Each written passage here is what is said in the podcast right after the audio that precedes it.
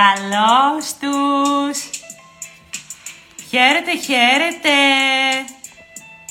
Καλησπέρα, καλησπέρα! Πώς είμαστε βρε παιδιά;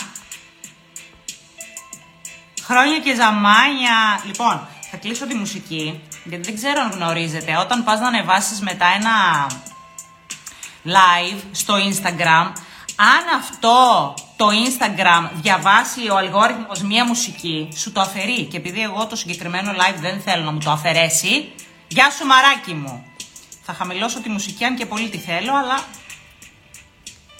τι να κάνουμε. Πώς είσαστε! Καλησπέρα, καλησπέρα σε όλους! Χαίρετε, χαίρετε! Ανυπομονούσα πολύ για το σημερινό live. Δεν ξέρω, φαντάζομαι έχετε δει τα stories, οπότε ξέρετε ποιον θα φιλοξενήσουμε σήμερα στο live μας. Να πω λίγα πράγματα για εκείνον, για όσους δεν γνωρίζετε. Σήμερα λοιπόν θα κάνουμε μια πολύ ωραία συζήτηση με τον Παναγιώτη Πάσα. Είναι ο ιδρυτής, φιλιά πολλά, φιλιά πολλά. Είναι ο ιδρυτής του Success Hype, είναι Millennial ε, Success Coach, ο Παναγιώτης. Είναι ένα εξαιρετικό παιδί. Δεν το γνωρίζω πολύ καιρό, ωστόσο έχουμε βρεθεί μία-δύο φορές. Έχει τύχει να τον δω, έχω παρακολουθήσει πρόγραμμά του. Ε, εκτός ότι είναι εξαιρετικός σε αυτό που κάνει, είναι ένα πολύ καλό παιδί.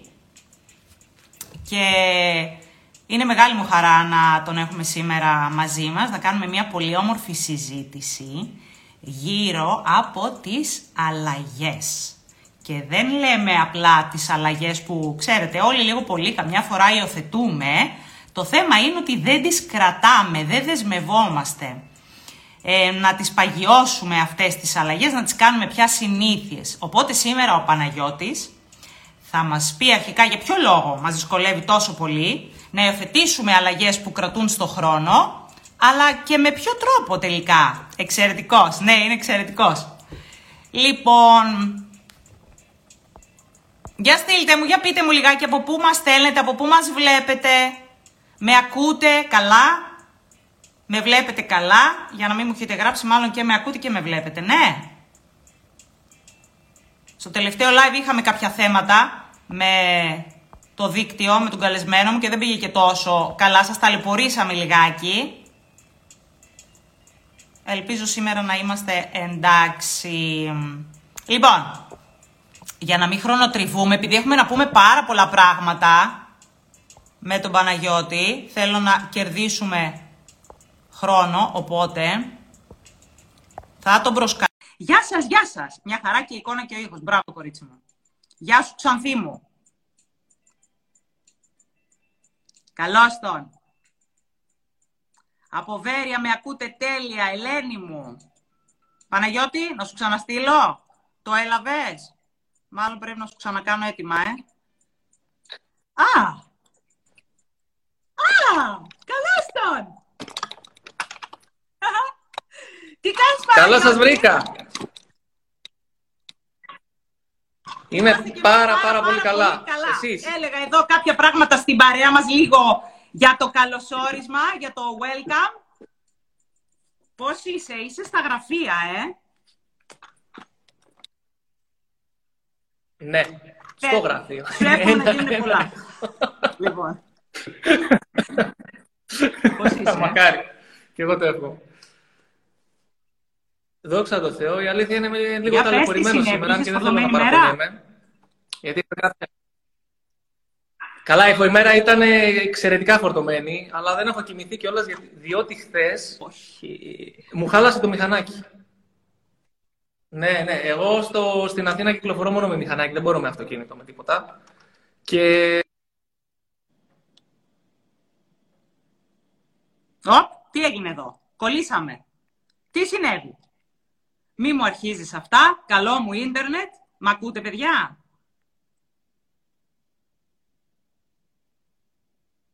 Με ακούτε;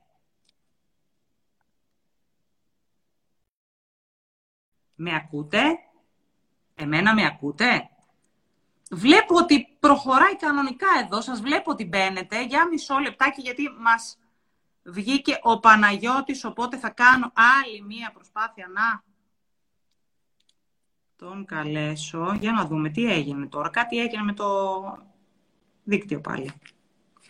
Δεν ακούμε καθόλου. Δεν με ακούτε καθόλου εμένα.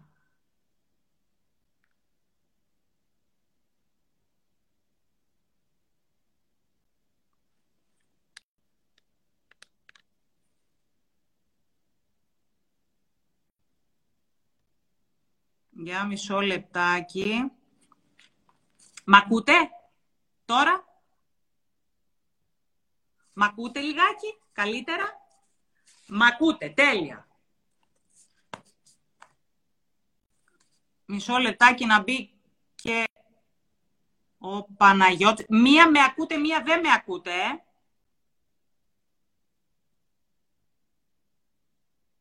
Τώρα με ακούτε. Μ' αρέσει. Παιδιά, το ίντερνετ δεν θέλει να συνεργαστεί στα τελευταία live. Κάτι συμβαίνει. Παναγιώτη μου. Ε, δεν είναι περιοχή αυτή που μένεις εκεί πέρα. Να μην σε ρωτήσω. Ε, μία πιάνει εδώ, Παναγιώτη μου. Είναι κοσμοτέ. Ρώταμε. Μία πιάνει, δεν έχει άλλη. Το, το ξέρω πάρα πολύ καλά, πίστεψε.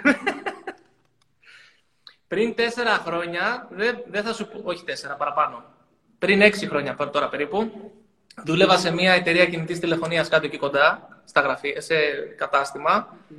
Δεν θα πω ποια εταιρείας, αλλά θα πω τι είχαν κάνει. Κλέβανε σήμα, οπότε επειδή δεν, δεν ήταν παράνομη η κεραία, το πρωί από τις 9 μέχρι τις 5 που δούλευαν όλες οι εταιρείες έκοβαν το σήμα και το έβγαζαν από τις 5 και μετά, από τις 5 μέχρι τις 9 και τα Σαββατοκύριακα. Και ερχόντουσαν στο κατάστημα οι άνθρωποι και έλεγαν Ρε παιδιά, έχουμε λέει τέλειο ίντερνετ, τέλειο, τέλειο σήμα τα πάντα. Από τις 5 μέχρι τις 9 και μετά τέλος. Και στις αργίες. Και δεν μπορούσαμε να τους πούμε τώρα εμείς τι σημαίνει. Ότι ρε παιδιά είμαστε παράνομοι, ξέρω εγώ. Δεν, δεν μπορούσαμε να το πούμε. Να σου Οπότε, να ξέρεις εκεί πέρα παίζουμε. Παναγιώτη, εσύ με βλέπεις κανονικά; Κάτω. Εξαιρετικά. Και εγώ δεν, βλέπω, δεν έχω καθόλου εικόνα. Έχει κολλήσει η εικόνα σου. Σε ακούω παρόλα αυτά μια χαρά. Οπότε, OK. Okay ευελπιστώ κάποια στιγμή να ξεκολλήσει η εικόνα, αλλά εντάξει. Έχει παγώσει η εικόνα σου. Αλλά σε ακούω μια χαρά. Όχι. Δεν πειράζει. Εντάξει. Α ελπίσουμε. Βλέπω κανονικά και οι άνθρωποι που μπαίνουν. Να Μου αρκεί να, με ακούτε, να μας ακούνε τα παιδιά αυτό. Οπότε, OK. Okay. Καλησπέρα, καλησπέρα, παιδιά. OK. Okay. Οι υπόλοιποι με ακούτε και με βλέπετε κανονικά ή έχεις κολλήσει; Λογικά σε ακούνε, γιατί σε ακούω κι εγώ μια χαρά. Παιδιά, τον Παναγιώτη τον βλέπετε, τον ακούτε; Αλλά δεν με βλέπεις. Ακούνε. Τέλεια. Ευχαριστούμε, Δήμητρα. Με... Σας βλέπουμε και σας ακούμε. Τέλεια. Τέλεια, ωραία, οπότε πάμε. Λοιπόν, πάμε να ξεκινήσουμε. το δικό μου ίντερνετ φταίει. Παιδιά, τι να κάνω, πρέπει να μετακομίσω Εντάξει. Να μην μετακομίσεις, εντάξει, όχι να μην μετακομίσει. Μια χαρά. Εσείς να μετακομίσετε. Είναι καλά. Λοιπόν. Πάμε να μπούμε τώρα στο θέμα μας, ναι. γιατί δεν ξέρω πώς θα μας κάνει το χατήρι το ίντερνετ. Σήμερα, Παναγιώτη μου, το θέμα που επέλεξαν τα παιδιά να συζητήσουμε, γιατί τους δώσαμε τρία θέματα, είναι αναφορικά με τις αλλαγες και πώς αυτές μπορούν να κρατήσουν στο χρόνο. Αυτό που είπα λοιπόν στα παιδιά είναι ότι για μας, για αρκετό κόσμο, είναι εύκολο για κάποιους, δύσκολο για κάποιους άλλους να ξεκινήσουν μια καινούργια συνήθεια, να, να κάνουν μια αλλαγή στη ζωή τους. Ωστόσο, φαίνεται ότι αρκετοί άνθρωποι δυσκολευόμαστε στο να υιοθετήσουμε τελικά αυτές τις αλλαγές για πολύ καιρό. Δηλαδή, ξεκινάω γυμναστήριο για λίγο, κάνω διατροφή για λίγο, ξεκινάω για μία γλώσσα πάλι για λίγο. Οπότε θέλω να μας πεις όλα τα μυστικά, τι είναι αυτό που καταρχάς μας δυσκολεύει και πώς τελικά μπορούμε, ρε παιδί μου, αυτό το πράγμα να το αποκτήσουμε, να το κατακτήσουμε, να το κάνουμε δικό μας. Κοίτα, τα μυστικά δεν θα στα πω, τα μυστικά okay. θα τα κρατήσω για μένα. Θα πούμε τα φανερά. Δεν έχουμε, δεν έχουμε. Στα live δεν έχουμε. Δεν υπάρχει μυστικά σε αυτό το κομμάτι, πιστεύω. Όχι, όχι, τίποτα, μηδέν. Λοιπόν, ε, καταρχάς πρέπει να νομίζω ότι είναι καλό να ξεκινήσουμε και να δούμε, να εξετάσουμε για ποιους λόγους είναι τόσο δύσκολη η αλλαγή. Γιατί άπαξ και αναγνωρίσουμε τον εχθρό, αναγνωρίσουμε το τι έχουμε να αντιμετωπίσουμε, θα είναι και πιο εύκολο να τον κερδίσουμε. Όπως έλεγε και ο Σούντζου στο βιβλίο του Στην τέχνη του πολέμου, ότι για να κερδίσει τον εχθρό σου πρέπει να τον γνωρίσει πάρα, πάρα πολύ καλά. Αν λοιπόν δεν γνωρίζουμε τα εμπόδια και τα προβλήματα τα οποία θα αντιμετωπίσουμε στο μέλλον όταν ξεκινήσουμε την αλλαγή μας, θα είναι πολύ δύσκολο να τα ξεπεράσουμε. Στο βιβλίο λοιπόν, ε, γιατί έχω τώρα είμαστε στη διαδικασία που κάνουμε τις τελευταίες διορθώσεις και πιστεύω μέχρι τα Χριστούγεννα θα είμαστε στα ράφια των βιβλιοπολίων. Ξεκινάω το βιβλίο μιλώντας για την αλλαγή, γιατί η αλλαγή είναι τόσο δύσκολη και πώς μπορούμε να την πετύχουμε. Ε, και μιλάω επίσης, παρομοιάζω κάποια μοτίβα τα οποία έχουμε και τα παρομοιάζω σε εχθρούς. Εχθρούς κατά της αλλαγής. Δηλαδή, έχουμε τέσσερις στην ουσία φύλακες, οι οποίοι λειτουργούν ως εχθροί από τη στιγμή που δεν μας αφήνουν να κάνουμε την αλλαγή και μας εμποδίζουν. Να, Οπότε, εγώ έλεγα να εξετάσουμε τους εχθρούς και σιγά σιγά να δούμε πώς μπορούμε να μια χαρά, δεν σε βλέπω καθόλου, να ξέρεις, έτσι. Όχι, όχι, δεν βλέπω καθόλου, έχεις παγώσει ακόμα. Δεν με βλέπεις, αλήθεια. είναι okay. Εγώ και σε βλέπω και σε ακούω μια χαρά. Εντάξει, μάλλον, Πώς θα λέγεται το βιβλίο Παναγιώτη, ρωτάει ο φίλος μας ο Γιάννης. Το βιβλίο θα λέγεται «Από το μηδέν» και θα έχει υπότιτλο «Από το μηδέν φτάσει εκεί που δεν μπορείς», που είναι μια διάσημη ατάκα του Νίκου Καζαντζάκη. Ε, spoiler, spoiler, λοιπόν, να live. Δεν είναι spoiler, σε λίγο, θα, σε λίγο θα σας δείξουμε και το εξώφυλλο, οπότε δεν είναι spoiler. Στην ουσία, λοιπόν, το βιβλίο πραγματεύεται την αλλαγή, την επιτυχία και την πρόοδο. Και ονομάζεται από το μηδέν, διότι δεν έχει καμία απολύτως σημασία από πού ξεκινάει ο άνθρωπος, ο οποίος θα το πιάσει αυτό το βιβλίο στα χέρια του. Γιατί αυτό το βιβλίο μέσα περιέχει και τα εργαλεία και τις στρατηγικές και τη μεθοδολογία, έτσι ώστε να φτάσει εκεί που δεν μπορεί. Ή εκεί που πιστεύει τώρα ότι δεν μπορεί. Οπότε έτσι φτάσαμε στο, στο όνομα. Καταλήξαμε στο όνομα. Ελπίζω Ελπίζω να, να όποιος το διαβάσει αυτό το βιβλίο να πάρει πραγματική αξία και να καταφέρει και να κάνει τις αλλαγές που θέλει στη ζωή του και να πετύχει τους στόχους του και να εξελίσσεται διαρκώς. Διότι αυτά είναι, αυτοί είναι οι τρεις βασικοί πυλώνες τους οποίους. Εξαιρετικά ανυπομονούμε, Παναγιώτη. Άρα λοιπόν. Κι εγώ. Κι εγώ. ε, να σε ρωτήσω. Άρα λοιπόν, ε, Θεωρείς ότι πρέπει να ξεκινήσουμε την κουβέντα από το ποιοι είναι τελικά αυτοί οι τέσσερις λόγοι που μας κρατάνε πίσω; Για πάμε. Να με. Δεν είναι... Κοίτα, καταρχάς να ξεκαθαρίσουμε, γιατί ε, υπάρχει ακόμα και σήμερα η πεποίθηση σε πολλούς ανθρώπους ότι ο άνθρωπος δεν αλλάζει, ότι δεν μπορείς να μάθεις ένα γέρικο σκυλί νέα κόλπα, ότι οι ικανότητες, οι δεξιότητες είναι θέμα μοίρας ή θέμα γονιδίων, ότι ο κύκλος παίζει πολύ σημαντικότερο ρόλο και, και οι εξωτερικοί παράγοντες. Οπότε, αν δεν βρίσκεσαι στο σωστό κύκλο ή δεν έχεις γύρω σου τους κατάλληλους παράγοντες, δεν μπορείς να κάνεις αλλαγές και να πετύχεις. Και όσο σκληρό, όσο σκληρή και είναι αυτή η αλήθεια και όσο δύσκολο και είναι αυτό το χάπι να το καταπιούμε, δεν ισχύει.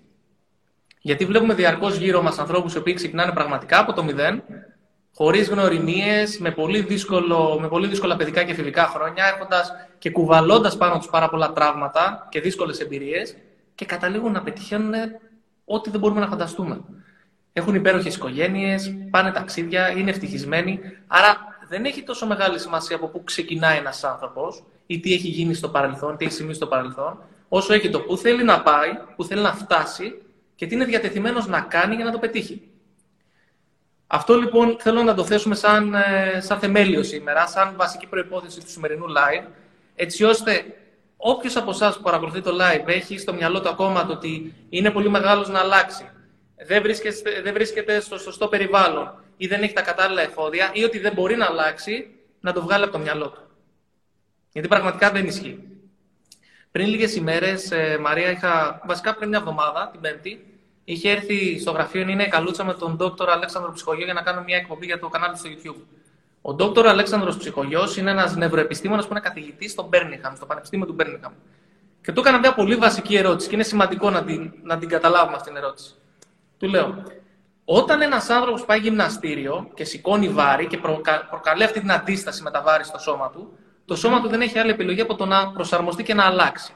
Έτσι λοιπόν, όταν πηγαίνει γυμναστήριο ένας άνθρωπος για κάμποσο καιρό, το σώμα του δυναμώνει, ε, αποκτά περισσότερη αντοχή και μεγαλώνουν οι μύες. Σωστά. Σωστά. Νομίζω το έχουμε δει όλοι. Το ίδιο πράγμα, καταρχάς, αυτό γιατί συμβαίνει. Αυτό συμβαίνει ε, και φταίνε τα βάρη ή φταίνε και τα βάρη, δηλαδή ευθύνονται τα βάρη, αλλά ευθύνεται και το γεγονός ότι το σώμα μας έχει τις υποδομές να αλλάξει και να μεγαλώσει. Πιστεύω και τα δύο. Άρα χρειαζόμαστε και τα κατάλληλα ερεθίσματα απ' έξω, π.χ. τα βάρη, και είμαστε πανέτοιμοι να, να, να αλλάξουμε. Έχουμε τις δομές μέσα μας. Ωραία. Ακριβώς. Γιατί άμα δεν είχαμε μέσα τη, δυνα... τη δυνατότητα εμείς να αλλάξουμε, όσα βάρη και να κάνουμε δεν θα αλλάζαμε. Του λέω, με την ίδια λογική δουλεύει και το μυαλό. Και μου λέει, ναι, εννοείται μου λέει ότι δουλεύει το μυαλό με την ίδια λογική. Αλλά, και αυτό είναι ένα πολύ μεγάλο αλλά, το μυαλό δεν μεγαλώνει όταν κάνουμε συνεχώς τα ίδια πράγματα. Το μυαλό για να μεγαλώσει πρέπει να βουτάμε στο άγνωστο. Πρέπει να κάνουμε νέα πράγματα, να αποκτάμε νέες εμπειρίες, νέες γνώσεις, νέες ιδέες. Να κάνουμε άβολες συζητήσεις, να το πιέζουμε, να, μπαίνουμε, να βγαίνουμε βασικά έξω από το comfort να αντιμετωπίζουμε το φόβο, το άγχος, τη στεναχώρια, τον πόνο μόνο τότε το μυαλό μπορεί να μεγαλώσει ουσιαστικά. Και πλέον υπάρχει ο όρος της ε, νευροπλαστικότητας, ο οποίος τι μας λέει, ότι το μυαλό είναι σχεδιασμένο με τέτοιο τρόπο, έτσι ώστε όταν το προκαλούμε να πρέπει να προσαρμοστεί και να αλλάξει το ίδιο μας το μυαλό. Αλλάζει η δομή του μυαλού, του εγκεφάλου. Άρα λοιπόν δεν υπάρχει πλέον δικαιολογία, δεν μπορώ να αλλάξω, είμαι αρκετά μεγάλος, ε, δεν μπορείς να διδάξεις ένα γέρικο σκυλί νέα κόλπα. Δεν ισχύει αυτό. Αν αυτό το γέρικο σκυλί θέλει να αλλάξει, δεν υπάρχει τίποτα που να μπορεί να το σταματήσει. Εξακολουθώ και δεν έχω εικόνα εντωμεταξύ. Είναι λίγο άβολο να σου πω την αλήθεια, γιατί ξέρεις, εγώ συμμετέχω όσο μπορώ, αλλά. Κοίτα, να, να, να κάνε, βάλε κάτι, μια ταινία κάτι. μπροστά, ρε παιδί κάτι για να σε ενοχλεί αυτό που δεν έχεις εικόνα. Μπορείς να πω από το λάπτοπ. Τώρα το σκέφτηκα. Ναι, ναι, ε, επιβάρυνε λίγο ακόμα το Ιντερνετ. Έχεις δίκιο. Πώς δεν το χάσει. Δεν είναι πολύ καλό, μάλλον. Ναι. Okay. Επιβάρυνε λίγο ακόμα. Άστο.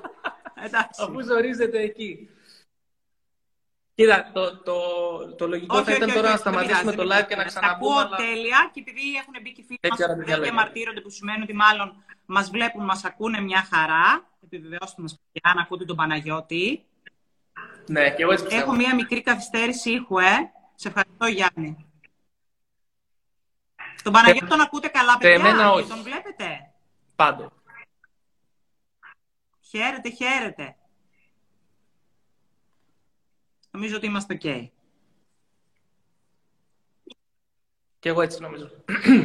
Κοίτα, ε, αν υπάρξει πρόβλημα θα το μάθουμε. Μιλήσαμε λοιπόν για την ευρωπλαστικότητα. Είπαμε λοιπόν ότι δεν υπάρχει αυτή η πεποίθηση ότι είμαστε μεγάλοι, ότι έχουμε γεράσει. Όλοι μαθαίνουν, αρκεί πραγματικά να το θέλουν. Δηλαδή το μυαλό μας είναι διαμορφωμένο έτσι ώστε να μπορεί οποιαδήποτε στιγμή να μάθει νέα πράγματα. Μια χαρά μας θέλει. Ευχαριστούμε.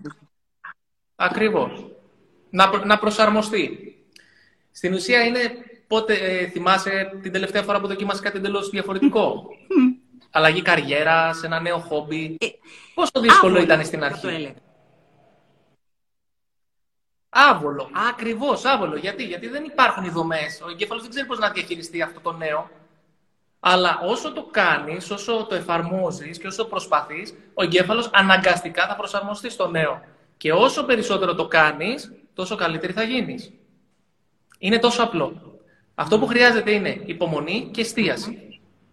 Εστιάζουμε σε αυτό, υπομένουμε και επιμένουμε μέχρι να μπορέσουμε να γίνουμε πολύ καλοί σε αυτό το οποίο θέλουμε να κάνουμε. Μέχρι να εγκατασταθεί ή να αυτοματοποιηθεί η αλλαγή. Λοιπόν, πάμε να ξεκινήσουμε με τους εχθρούς. Και θα σου πω γιατί τους λέω εχθρούς. Τους λέω εχθρούς διότι όταν η αλλαγή είναι καλή για εμάς ή όταν θέλουμε να την κάνουμε, τότε είναι εχθροί. Όταν αυτή η αλλαγή που θέλουμε να κάνουμε δεν είναι καλή για εμάς, τότε είναι φύλακες. Ο πρώτος λοιπόν εχθρός, θα τον πω εχθρό το συγκεκριμένο, κατά της αλλαγής, είναι ο φόβος για το άγνωστο.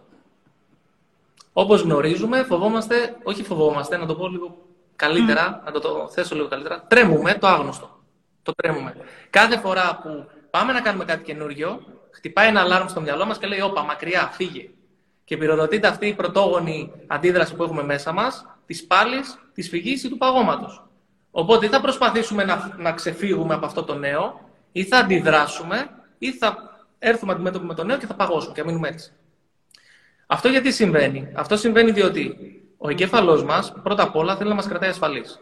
Και για να μας κρατάει ασφαλείς, θέλει να μας κρατάει μακριά από τις απειλές. Και γι' αυτό είναι πιο εύκολο να εστιάσουμε στο αρνητικό, να εστιάσουμε στο πρόβλημα και να εστιάσουμε στο εμπόδιο. Γιατί ο εγκεφαλό μας πρώτα κοιτάει για τις απειλές και μετά για όλα τα θετικά και τα καλά που έχουμε στη ζωή μας.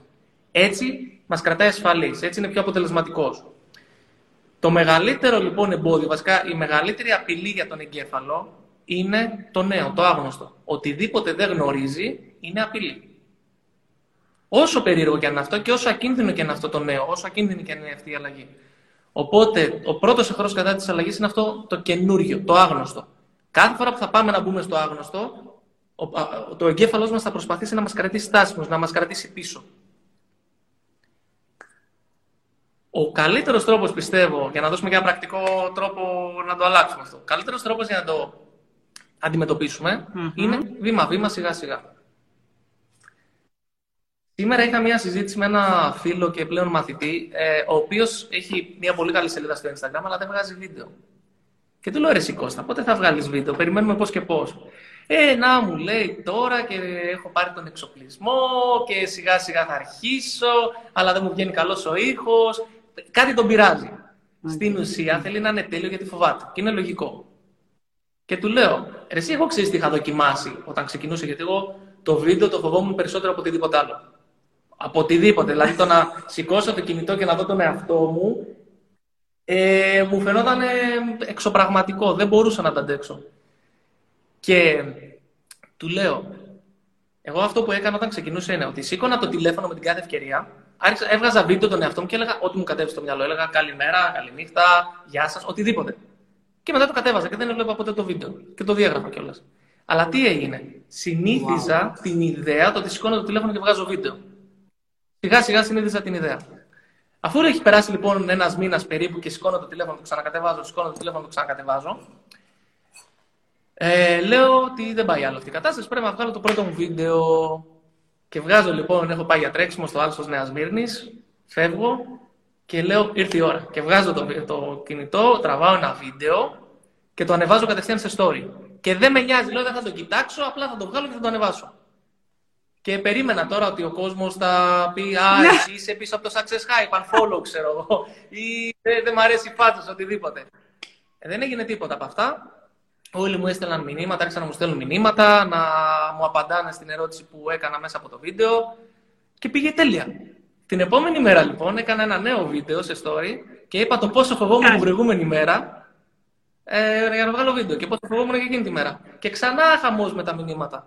Έτσι λοιπόν απέκτησα σιγά σιγά την αυτοπεποίθηση και άρχισα να βγάζω βιντεάκια, βιντεάκια, βιντεάκια στο story μέχρι που πήρα απόφαση να βγάλω ένα μεγάλο βίντεο για το Instagram. Όσο λοιπόν βρισκόμουν σε δράση και έκανα μικρά βηματάκια, ξαφνικά άρχισα να νιώθω όλο ένα και πιο άνετα και όλο ένα και πιο άνετα και όλο ένα και πιο άνετα. Και να μου βγαίνει όλο ένα και πιο ασυναίσθητα και αυτόματα και ασυνείδητα γιατί δεν το καταλάβαινα καν. Σήκωνα το τηλέφωνο, έβγαζα βίντεο, το ανέβαζα. Κανένα πρόβλημα. Πλέον, τι να σου πω, έχουμε 8 εκατομμύρια προβολές συνολικά στα social media, σε όλες τις πλατφόρμες, ομιλίες κάθε μέρα, σεμινάρια κάθε μέρα. Ένας φόβος ο οποίος ήταν τόσο μεγάλος, ξεπεράστηκε με το πιο μικρό βήμα που μπορούσα να κάνω. Να σηκώνω το τηλέφωνο και να λέω καλημέρα, καλημέρα και να ξανακατεβάσω. Μάκης. Γεια σου, Μάκη. Ευχαριστώ πάρα πολύ, Εύη. Φιλιά στην όμορφη Θεσσαλονίκη. Φιλιά στην όμορφη Θεσσαλονίκη. Και στο Μάκη. Ναι, αυτό που λέει, δεν χρειάζεται να περιμένουμε το τέλειο ή δεν χρειάζεται να περιμένουμε να νιώσουμε έτοιμοι. Γιατί δεν θα νιώσουμε ποτέ έτοιμοι. Ποτέ. Θα νιώσουμε έτοιμοι μόνο όταν μπούμε σε δράση και ξεκινήσουμε. Γιατί μπαίνουμε σε δράση, παίρνουμε εμπειρία, παίρνουμε feedback, αποκτάμε αυτοπεποίθηση με τα μικρά βηματάκια και με τις μικρές νίκες και τι άλλο, αποκτάμε και γνώσεις. Άρα, εμπειρία, δράση, εμπειρία και γνώση ισούται με αυτοπεποίθηση. Και ο φόβος μειώνεται όλο ένα και περισσότερο. Αυτός είναι ο καλύτερος τρόπος να ξεπεράσουμε τους φόβους. Ούτε να πέσουμε με τα μούτρα στο φόβο, δηλαδή να πω τι φοβάμαι, φοβάμαι τη δημόσια ομιλία. Ωραία, πάω να βγω στις ειδήσεις ή ξέρω εγώ πάω να μιλήσω σε χίλια άτομα. Είναι πολύ λογικό εκεί πέρα, όχι απλά να παγώσω, αλλά να πάθω κρίση πανικού. Τελικά θα μας πάει πίσω. Όχι απλά πίσω. Ο φόβος μπορεί να γιγαντωθεί εκεί πέρα. Όχι απλά να μην τον ξεπεράσω, αλλά να γιγαντωθεί. Γιατί εκεί θα γυρίζω και θα πω όλα όσα φοβόμουν βγήκαν αληθινά. Είναι πολύ πιθανό. Οπότε το να αντιμετωπίσω κατά μέτωπο το φόβο χωρίς πλάνο, δεν ξέρω. Δεν ξέρω πώς βγαίνει. Εγώ δεν το έχω κάνει ποτέ είναι η αλήθεια και χαίρομαι που δεν το έχω κάνει. Η μα η Τωρέλα λέει δεν υπάρχει τέλειο. Φυσικά και δεν υπάρχει πολλές φορές το κυνηγάμε αυτό το τέλειο και τελικά το μόνο που καταφέρνουμε κυνηγώντας αυτό το τέλειο είναι να μένουμε αδρανείς. Περιμένεις να βγει το τέλειο βίντεο για να ανεβάσεις, ε, στο story ή στο YouTube, να κάνεις το τέλειο. Να ή... Δεν γίνεται, δεν υπάρχει τέλειο. Πολλές φορές κυνηγάμε και την τέλεια σχέση και τελικά καταλήγουμε να είμαστε μόνοι μας. Γιατί; Γιατί ψάχνουμε ένα τέλειο το οποίο δεν υπάρχει, ρε παιδιά. Ακριβώς, γιατί όταν έχουμε ένα ιδεατό στο μυαλό μας, οτιδήποτε δεν ταιριάζει, γιατί συνέχεια συγκρίνουμε το ιδεατό και, τον, και αυτό που έχουμε, και αντί να εστιάζουμε σε όλα όσα έχουμε και, είναι, και βρίσκονται στη ζωή μας και να νιώσουμε ευγνωμοσύνη, λέμε Α, τι λείπει, τι δεν έχει, και νιώθουμε χάλια. Ε, νομίζω ότι η θεραπεία για την τελειομανία ή την τελειότητα, την τελειομανία βασικά, η τελειότητα δεν είναι και κάτι κακό άμα το αναλύσουμε, αλλά η θεραπεία για την τελειομανία είναι massive imperfect action. Πολλά βηματάκια, ατελή βηματάκια, συνέχεια μπροστά. Κάνω το επόμενο βήμα. Πώς μπορεί το επόμενο βήμα να είναι απλό, άμεσο, εύκολο και να περιέχει μικρό ρίσκο; Ξεκινάω εκεί. Αν κυνηγάμε το τέλειο βήμα, την τέλεια ευκαιρία, μπορεί να περιμένουμε. Και να μην έρθει τελικά ποτέ. Ακριβώς. Ακριβώς. Λοιπόν, το τέλειο είναι άλλο κριτήριο για τον καθένα. Μπορεί να και το ανικανοποίητο να θεωρηθεί τέλειο. Μας λέει η Ντορέλα. Κοίτα, το ανικανοποίητο ε, δεν ξέρω αν μπορεί. τώρα είναι πολύ φιλοσοφική αυτή η ερώτηση. Μ' αρέσει okay. μεν, αλλά θα χάσουμε, ξέρεις, τη ροή μας. Αυτό που μπορώ να πω όσον αφορά το ανικανοποίητο, γιατί πολλές φορές το έχουμε στο μυαλό μας ως κάτι αρνητικό. Δεν είναι αρνητικό το ανικανοποίητο. Γιατί αν ο άνθρωπος δεν είχε μέσα του αυτό το ανικανοποίητο, δεν θα ήμασταν εδώ να κάνουμε live. Θα ήμασταν στη σπηλιά ακόμα με φωτιά και θα βγαίναμε έξω να κυνηγάμε ζώα. Οι άνθρωποι λοιπόν που έχουν αυτό το, την ανάγκη να εξελίσσονται και έχουν αυτό το ανικανοποίητο μέσα τους, είναι αυτοί που μας έχουν φέρει εδώ που είμαστε σήμερα. Το θέμα είναι να μπορούμε να εξισορροπούμε κάπως την κατάσταση. Δηλαδή και να κοιτάμε μπροστά και τη βελτίωση, αλλά να κοιτάμε και στο παρόν το τι έχουμε. Γιατί όσο εστιάζουμε στο τι δεν έχουμε, α, έχω ε, ξέρω εγώ, αυτοκίνητο να έρθω, αλλά μου χάλασε το μηχανάκι. Ή έχω αυτοκίνητο, αλλά δεν έχω το καλύτερο αυτοκίνητο. Όσο λοιπόν το κάνουμε αυτό στον εαυτό μας και συγκρίνουμε αυτό, αυτό που έχουμε με κάτι άλλο, ε, θα νιώθουμε χάλια, θα, θα είμαστε δυστυχισμένοι. Καλό το ανικανοποιητό, αλλά με μέτρο. Άρα, πάμε να συνεχίσουμε, Παναγιώτη, στο δεύτερο. Είπαμε λοιπόν ότι είναι ο εχθρός. Ναι, το νούμερο ένα, αυτό που μας αποτάρει, ε, είναι η απειλή που νιώθουμε σε κάθε τι καινούριο. Ο φόβος για το άγνωστο που μας ξεβολεύει. Δεν ξέρουμε τι θα ακολουθήσει. Το δεύτερο ποιο είναι; Το δεύτερο, το δεύτερο είναι η δύναμη της ταυτότητας. Έχεις ακούσει που λέει ο Τόνι Ρόμπινς ότι η πιο ισχυρή δύναμη στην ανθρώπινη προσωπικότητα είναι η ανάγκη που έχουμε να μένουμε συνεπείς με το πώς ορίζουμε τον εαυτό μας. Εκεί λοιπόν είναι όλες οι πεπιθήσεις, οι ιδέες, η κοσμοθεωρία, το μοντέλο που έχουμε τέλος πάντων για τον κόσμο και μας είναι δύσκολο να το αλλάξουμε. Αυτά που πιστεύουμε ότι είναι αληθινά και αυτά που πιστεύουν ότι δεν είναι αληθινά. Φαντάζομαι η ταυτότητά μας λειτουργεί ακριβώς με τον ίδιο τρόπο όπως λειτουργεί ένας θερμοστάτης μέσα σε ένα δωμάτιο. Πώς όταν πάμε στο, σε ένα δωμάτιο ξενοδοχείου και έχει αυτό το πάνελ και πας σε αυτό το πάνελ, στο θερμοστάτη και του λες: Θέλω το δωμάτιό μου να έχει 24 βαθμούς Κελσίου. Ούτε βαθμό παραπάνω, ούτε βαθμό παρακάτω. Η δουλειά λοιπόν του θερμοστάτη ποια είναι; Η δουλειά του θερμοστάτη είναι ότι αν μπει ζεστός αέρας ή αν η θερμοκρασία του δωματίου πάει να ανέβει, να πυροδοτήσει το air condition, να ρίξει κρύο αέρα και να κρατήσει τη θερμοκρασία στους 24 βαθμούς. Αντιστρόφως, αν μπει κρύος αέρας, πάλι πυροδοτεί το air condition ο θερμοστάτης για να κρατήσει τη θερμοκρασία στους 24 βαθμούς. Αυτό όμως τι μας λέει, Αυτό μας λέει ότι ό,τι και να συμβαίνει έξω από το δωμάτιο, ο θερμοστάτης είναι αυτός που ορίζει τη θερμοκρασία. Αντίστοιχα λοιπόν, ο θερμοστάτης είναι η δύναμη της ταυτότητάς μας. Το πώς ορίζουμε τον εαυτό μας. Αν εγώ πιστεύω ότι πρέπει να είμαι στους 24 βαθμούς γιατί εκεί είμαι ασφαλής, Κάθε φορά που η ζωή μου πάει να ανέβει και να πάει στις 26, 27, 28, 30 ή να κατέβει, θα χτυπάει ένα mm. αλάρμ εδώ πέρα και θα λέει όπα, όπα, όπα, έλα πίσω. Έλα πίσω. Και αυτό το βλέπουμε παντού. Το βλέπουμε σε ανθρώπους που λένε π.χ. σκέφτονται ότι δεν αξίζουν την ευτυχία ή ότι δεν υπάρχουν καλές γυναίκες ή άντρες εκεί, εκεί έξω. Οπότε θα μπουν σε μια σχέση, θα πηγαίνει η σχέση καλά και μετά θα βρουν έναν τρόπο να τη σαμποτάρουν για να μην αποδείξουν στον εαυτό τους ότι έχουν λάθος, ότι όντως υπάρχει κάποιος καλός εκεί έξω. Αυτό το κάνουν επίσης οι άνθρωποι που ξεκινάνε δίαιτα. Ξεκινάνε δίαιτα, χάνουν πολλά κιλά και μετά κάτι γίνεται κατά τύχη.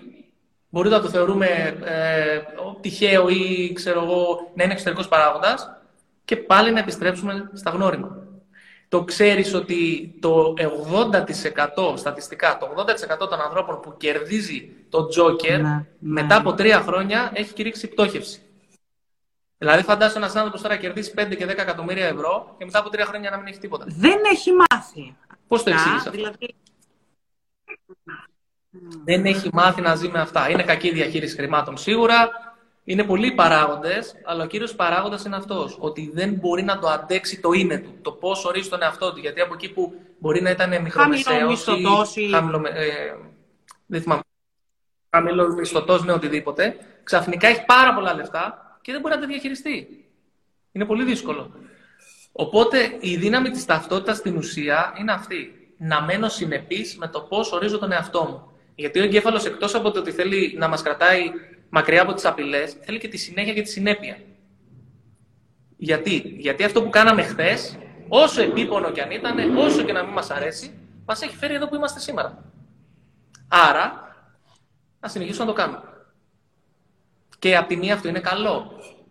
Γιατί θέλουμε να είναι ανοιχτό το μυαλό μας, αλλά όχι τόσο ανοιχτό που να χύνεται κάτω στο πάτωμα. Δεν μπορούμε να αλλάζουμε ταυτότητα ή ιδέες κάθε μέρα, γιατί δεν μπορούμε να είμαστε σταθεροί. Αυτό δεν θα γινόταν ούτως ή άλλως, μάλλον γιατί Συγγνώμη. επηρεάζονται, σκέφτομαι και από τις αξίες μας, ε. Δηλαδή, οι αξίες μας δεν είναι αυτές που μας κρατούν και σταθερούς. Οι αξίες στην ουσία είναι όλα όσα είναι σημαντικά για εμάς. Δηλαδή, βλέπουμε τον κόσμο μέσα από τις αξίες και τις πεπιθήσεις μας στην ουσία. Είναι τα φίλτρα τα οποία χρησιμοποιούμε για να ε, πορευτούμε σε αυτόν τον κόσμο. Άρα, εννοείται ότι μας, ε, μας κρατούν είτε στάσιμους είτε μας πηγαίνουν μπροστά, ανάλογα ποιες είναι οι αξίες μας. Ή π.χ. αν έχουμε την αξία της ποικιλίας ή της περιπέτειας, θέλω συνέχεια να κάνω κάτι διαφορετικό. Κάποιοι άνθρωποι αντλούν ευχαρίστηση με το να αλλάζουν συνέχεια καριέρα, ή βαριούνται εύκολα ή αλλάζουν πολλές σχέσεις. Και αυτό όμως είναι κομμάτι της ταυτότητας. Αν εγώ πιστεύω ότι είμαι ένας άνθρωπος που αλλάζω σχέση, δεν μπορώ να κάτσω σε ένα σημείο ή πρέπει κάτι να κάνω συνέχεια για να ερεθίζω το μυαλό μου, ε, τότε αυτό θα κάνω. Πάλι πρέπει να μείνω συνεπής με την ταυτότητα. Αυτή είναι η μοναδική συνέπεια που θα συνεχίσω να έχω. Είχα ένα φίλο ο οποίος έλεγε συνέχεια για τον εαυτό του ότι είναι αυτοκαταστροφικός. Είμαι αυτοκαταστροφικός. Κάθε φορά λοιπόν που ξεκινούσε να βάλει τη ζωή του σε μία τάξη, τι συνέβαινε, ε, θα έπαιζε τζόγο, θα τσακωνόταν με την κοπέλα του χωρίς κανένα απολύτως λόγο, θα τσακωνόταν στη δουλειά. Από τα, δηλαδή μέσα σε μία μέρα τα κατέστρεφε όλα. Και η δικαιολογία ποια ήταν, αυτό ξέρεις, είμαι αυτοκαταστροφικός. Αν λοιπόν δεν ξεκινήσουμε να δουλεύουμε με αυτό, δεν θα αλλάξει η ζωή του. Γιατί όσα πράγματα και να δημιουργήσει. Και μπορεί να ακούγεται πολύ βολικό, ε, να έχουμε πάντα τη δικαιολογία ότι δεν υπάρχουν άντρες εκεί έξω. Ο άνθρωπος που ο φίλος που σου έλεγε ότι είμαι αυτός καταστροφικός. Είμαι λιχούδω που δεν αδυνατίζει. είμαι και λίγο βαρυκόκαλη. Είμαι. OK, okay, ναι. Ε, είναι πολύ ωραία. Όμως τελικά τι γίνεται, δεν εξελισσόμαστε έτσι.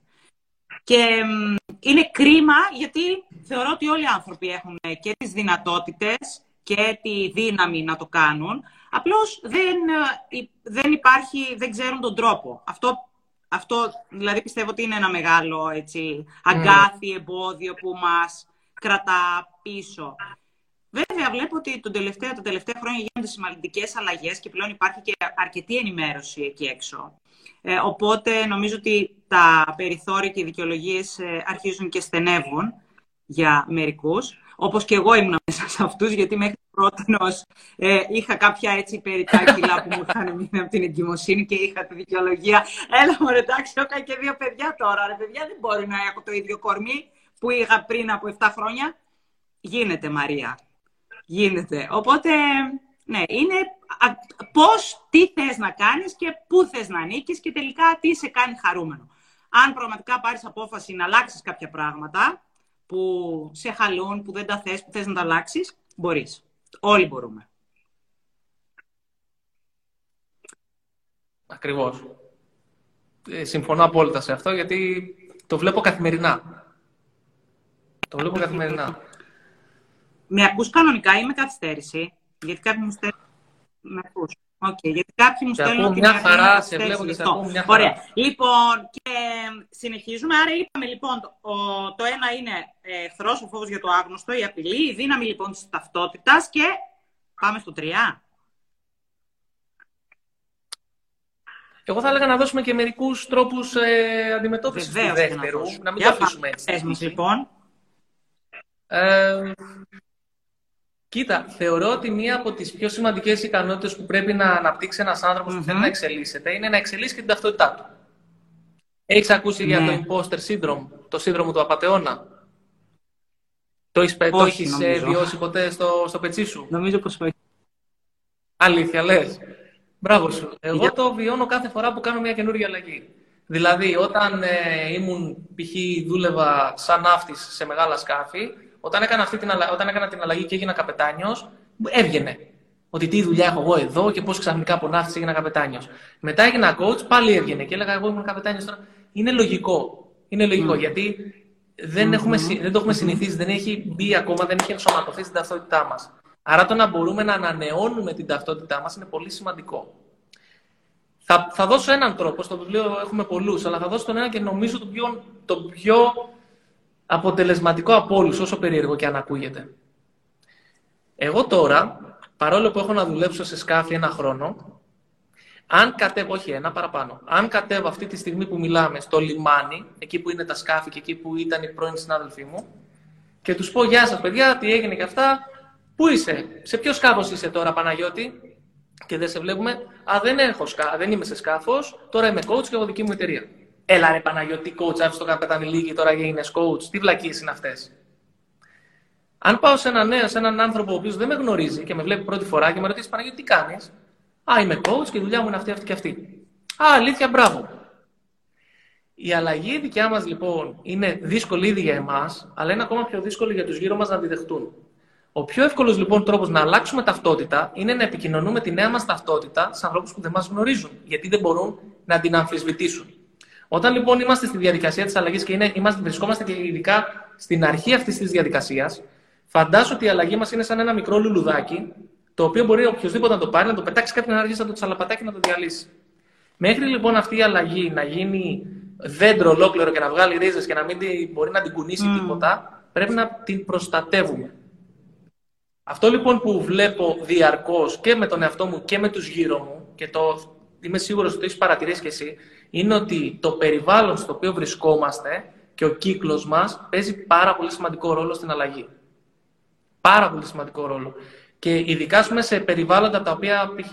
ένα περιβάλλον προγράμματος, 10 εβδομάδες πρόγραμμα προσωπικής εξέλιξης, που έρχεται κάποιος, γνωρίζει εντελώς νέο κόσμο, ανθρώπου που δεν τους έχει ξαναδεί ποτέ στη ζωή του, και, και μαθαίνει και δουλεύει με τον εαυτό του, αλλά και τον δέχεται ένα νέο γκρουπ ανθρώπων με τη νέα του ταυτότητα. Αυτό είναι που διατηρεί την αλλαγή. Γιατί οι γύρω μας, για να δεχτούν την αλλαγή μας, πρέπει να αλλάξουν και εκείνοι. Πρέπει να αλλάξουν τον τρόπο που μας μιλάνε, πρέπει να αλλάξουν τον τρόπο που μας ξέρουν, πρέπει να αλλάξουν τον τρόπο που μας συμπεριφέρονται. Και αυτό απαιτεί ενέργεια. Ναι. Και ο άνθρωπος ασυνείδητα τι θα κάνει, δεν θα πει «Α, θα αλλάξω εγώ μαζί με τη Μαρία». Όχι, για έλα εδώ Μαρία, έλα πίσω, έλα εδώ που είναι βολικά για εμένα. Και δεν θα το κάνει αυτό ο άνθρωπος επειδή δεν μας αγαπάει. Είναι ασυνείδητο. Νιώθει ότι μας χάνει. Αυτόν τον Παναγιώτη δεν τον ξέρω. Έχει αλλάξει, τον προηγούμενο τον ήξερα. Άρα, την αλλαγή μας, ειδικά στην αρχή και τη, τη νέα μας ταυτότητα, είναι καλό να την προστατεύουμε και να την επικοινωνούμε σε νέους ανθρώπους. Και να αποφεύγουμε να την επικοινωνούμε σε ανθρώπους που μας γνωρίζουν πάρα, πάρα πολύ καλά. Εγώ τώρα πλέον που με γνωρίζετε τόσο Παναγιώτης ο coach, ο ιδρυτή του Success High, αν πάω στη μαμά μου και της πω κάτι, θα μου πει: Έλα ρε Παναγιώτη, τώρα που κάνεις coaching και, και, και μου θες να μου πεις και τίποτα. Γιατί είμαι ο γιος της.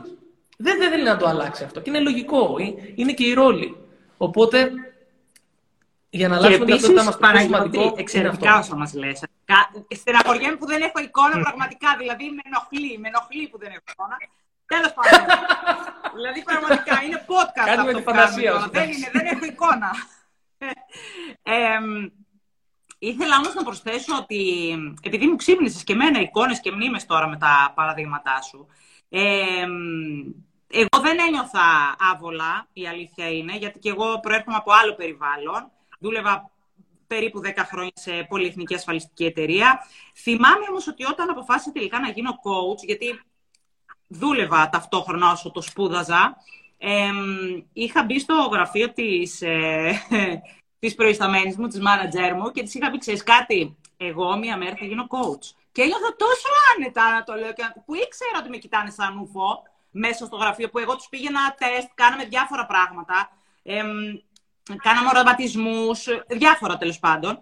Ε, καταλάβαινα ότι με βλέπουν σαν ούφο, καταλάβαινα ότι τους φαίνεται λίγο περίεργο τώρα όλο αυτό, τι έχει πάθει αυτή, τι έχει πάρει, τι έχει πιει. Παρ' όλα αυτά όμως εγώ επειδή ήμουν πολύ, και αυτό θέλω να τονίσουμε και να κρατήσουμε, ήμουνα πολύ και συνειδητοποιημένη, αλλά και πολύ σίγουρη. Πίστευα τόσο πολύ σε αυτό το πράγμα που κάνω, που νομίζω ότι δεν άφηνα περιθώριο να το αμφισβητήσω και να πούν πω, τι βλακίες λέει, έχει χαζέψει τελείως αυτή. Μπορεί να βλέπω ότι πω, πω, δεν ξέρω, αλλά νομίζω ότι τους έπειθα με κάποιο τρόπο. Μα, ε, ε, προβάλλεις τους άλλους αυτό που βγάζεις. Οπότε, αν βγάζεις με την ενέργειά σου δείχνεις σιγουριά και αυτοπεποίθηση, αυτό θα νιώσουν και Αυτό. Ναι, πίστη, ναι, είναι λογικό. Και, και εγώ, εγώ, να σου πω την αλήθεια, όταν είχα ξεκινήσει, επειδή δεν ήξερα ότι θα γίνω coach. Δεν είχα καμιά ιδέα ότι θα γίνω coach. Το μόνο που ήξερα είναι ότι θέλω να ασχοληθώ με τον τομέα της προσωπικής βελτίωσης και είχα ξεκινήσει, φαντάσου, γράφοντας ένα blog. Τίποτα παραπάνω. Γιατί φοβόμουν και να φανώ, φοβόμουν και να μιλήσω και όλα αυτά. Και έλεγα ότι θα φύγω από τη δουλειά τότε που ήμουν το 2019, θα φύγω, αλλά δεν ξέρω πώς θα κερδίσω χρήματα μέσα από αυτό. Αλλά θέλω να φύγω, να καθαρίσω το μυαλό μου και να βγω λίγο από αυτό το περιβάλλον. Και είχαν πέσει όλοι από πάνω μου να με φάνε, όλοι. Και ειδικά θυμάμαι τον κύριο Δημήτρη, αυτό το γράφω και στο βιβλίο, είναι πολύ ωραία ιστορία.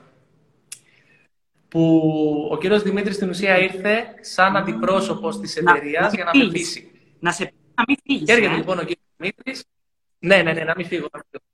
Εν τω μεταξύ αυτό είναι τέλειο. Δηλαδή ένιωθα πολύ ωραία γιατί με το που δήλωσα παρέτηση επίσημα, όλοι έπεσαν από πάνω μου. Όχι Παναγιώτη, μην φύγεις, πάρε πίσω την παρέτηση κτλ. Και, και μ, έρχεται λοιπόν ο κύριος Δημήτρης, έχω σχολάσει εγώ και μου λέει Παναγιώτη, θέλω να μιλήσουμε. Ήταν και λίγο έτσι βαρύμαγκα ο κύριος Δημήτρης.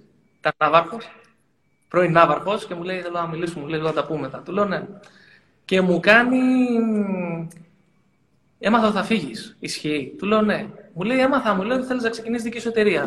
Ισχύει. Ναι, του λέω. Πού πας ρε Παναγιώτη, μου λέει να ανοίξεις εταιρεία το 2019. Του λέω δεν ξέρω, θα δω. Δεν ξέρω. Δεν ήξερα, πραγματικά δεν ήξερα, δεν είχα ιδέα. Δεν ξέρω, του λέω θα δω. Μου λέει τι θέλεις να κάνεις; Του λέω αυτό που θέλω, σαν end goal, σαν όραμα. Δεν ξέρω πώς θα το καταφέρω, δεν έχω ιδέα. Πραγματικά δεν είχα ιδέα. Του λέω είναι να μπορώ να, επι- να μιλάω σε μαθητές, σε σχολεία και να μεταλαμπαδεύω τις γνώσεις που έχω αποκτήσει εγώ ή μέσα από τα social media με κάποιο τρόπο όλα όσα έχω μάθει και με έχουν βοηθήσει εμένα στη ζωή μου να μπορώ να τα μοιράζομαι. Και αρχίζει. Έχω δύο έφηβα παιδιά, μία κοπέλα και ένα αγόρι. Με Εσένα γράφουν θα στα ακούσουνε. τέτοια τους, δεν μου δίνουν σημασία. Τους μιλάω, ναι, τους μιλάω και δεν τους ενδιαφέρει τίποτα. Το μόνο που τους ενδιαφέρει είναι να πίνουν φρέντο εσπρέσο και να πάνε για μπει, ξέρω εγώ, βόλτα και να βάζουν φωτογραφίες στο facebook. Και εσύ θες τώρα να επηρεάσεις θετικά αυτή την ε, γενιά. Δεν τους νοιάζει τίποτα. Κάτσε εδώ. Και άρχισε να μου λέει, να μου λέει, να μου λέει, μου μίλαγε πόση ώρα. Και γυρνάει λοιπόν στο τέλος, δεν τον έχω διακόψει, δεν έχω πει τίποτα. Και γυρνάει στο τέλος και μου λέει: Θες να σου πω κάτι, ρε Παναγιώτη. Εγώ μου λέει: Πιστεύω ότι πρέπει άμεσα να ανακαλέσει την παρέτησή σου και να μείνεις εδώ. Και του λέω: Κύριε Δημήτρη, του λέω με όλο το σεβασμό που σου έχω, δεν με νοιάζει. Στα τέτοια μου του λέω τι πιστεύεις. Δεν το είπα κανονικά, δεν θέλω τώρα να το πω στο live. Του λέω: Στα τέτοια μου τι πιστεύεις. Είναι ο κύριος Δημήτρης και μου κάνει. Ξαναμένει έτσι. και, και, και μου κάνει. Εμείς δεν θα ξαναμιλήσουμε ποτέ, μου λέει. Και εντωμεταξύ, εγώ δεν Είσαι μιλάω πολύ έτσι. ευγενικό γνωρίζεις παιδί, από εγώ κοντά, της ρε παιδί, καμίας δεν και μιλάω. όχι, όχι, όχι. Αλλά Και τώρα αυτό- με σοκάρομαι που είπες έτσι τον κύριο Ναι. Δημήτρη. Αλλά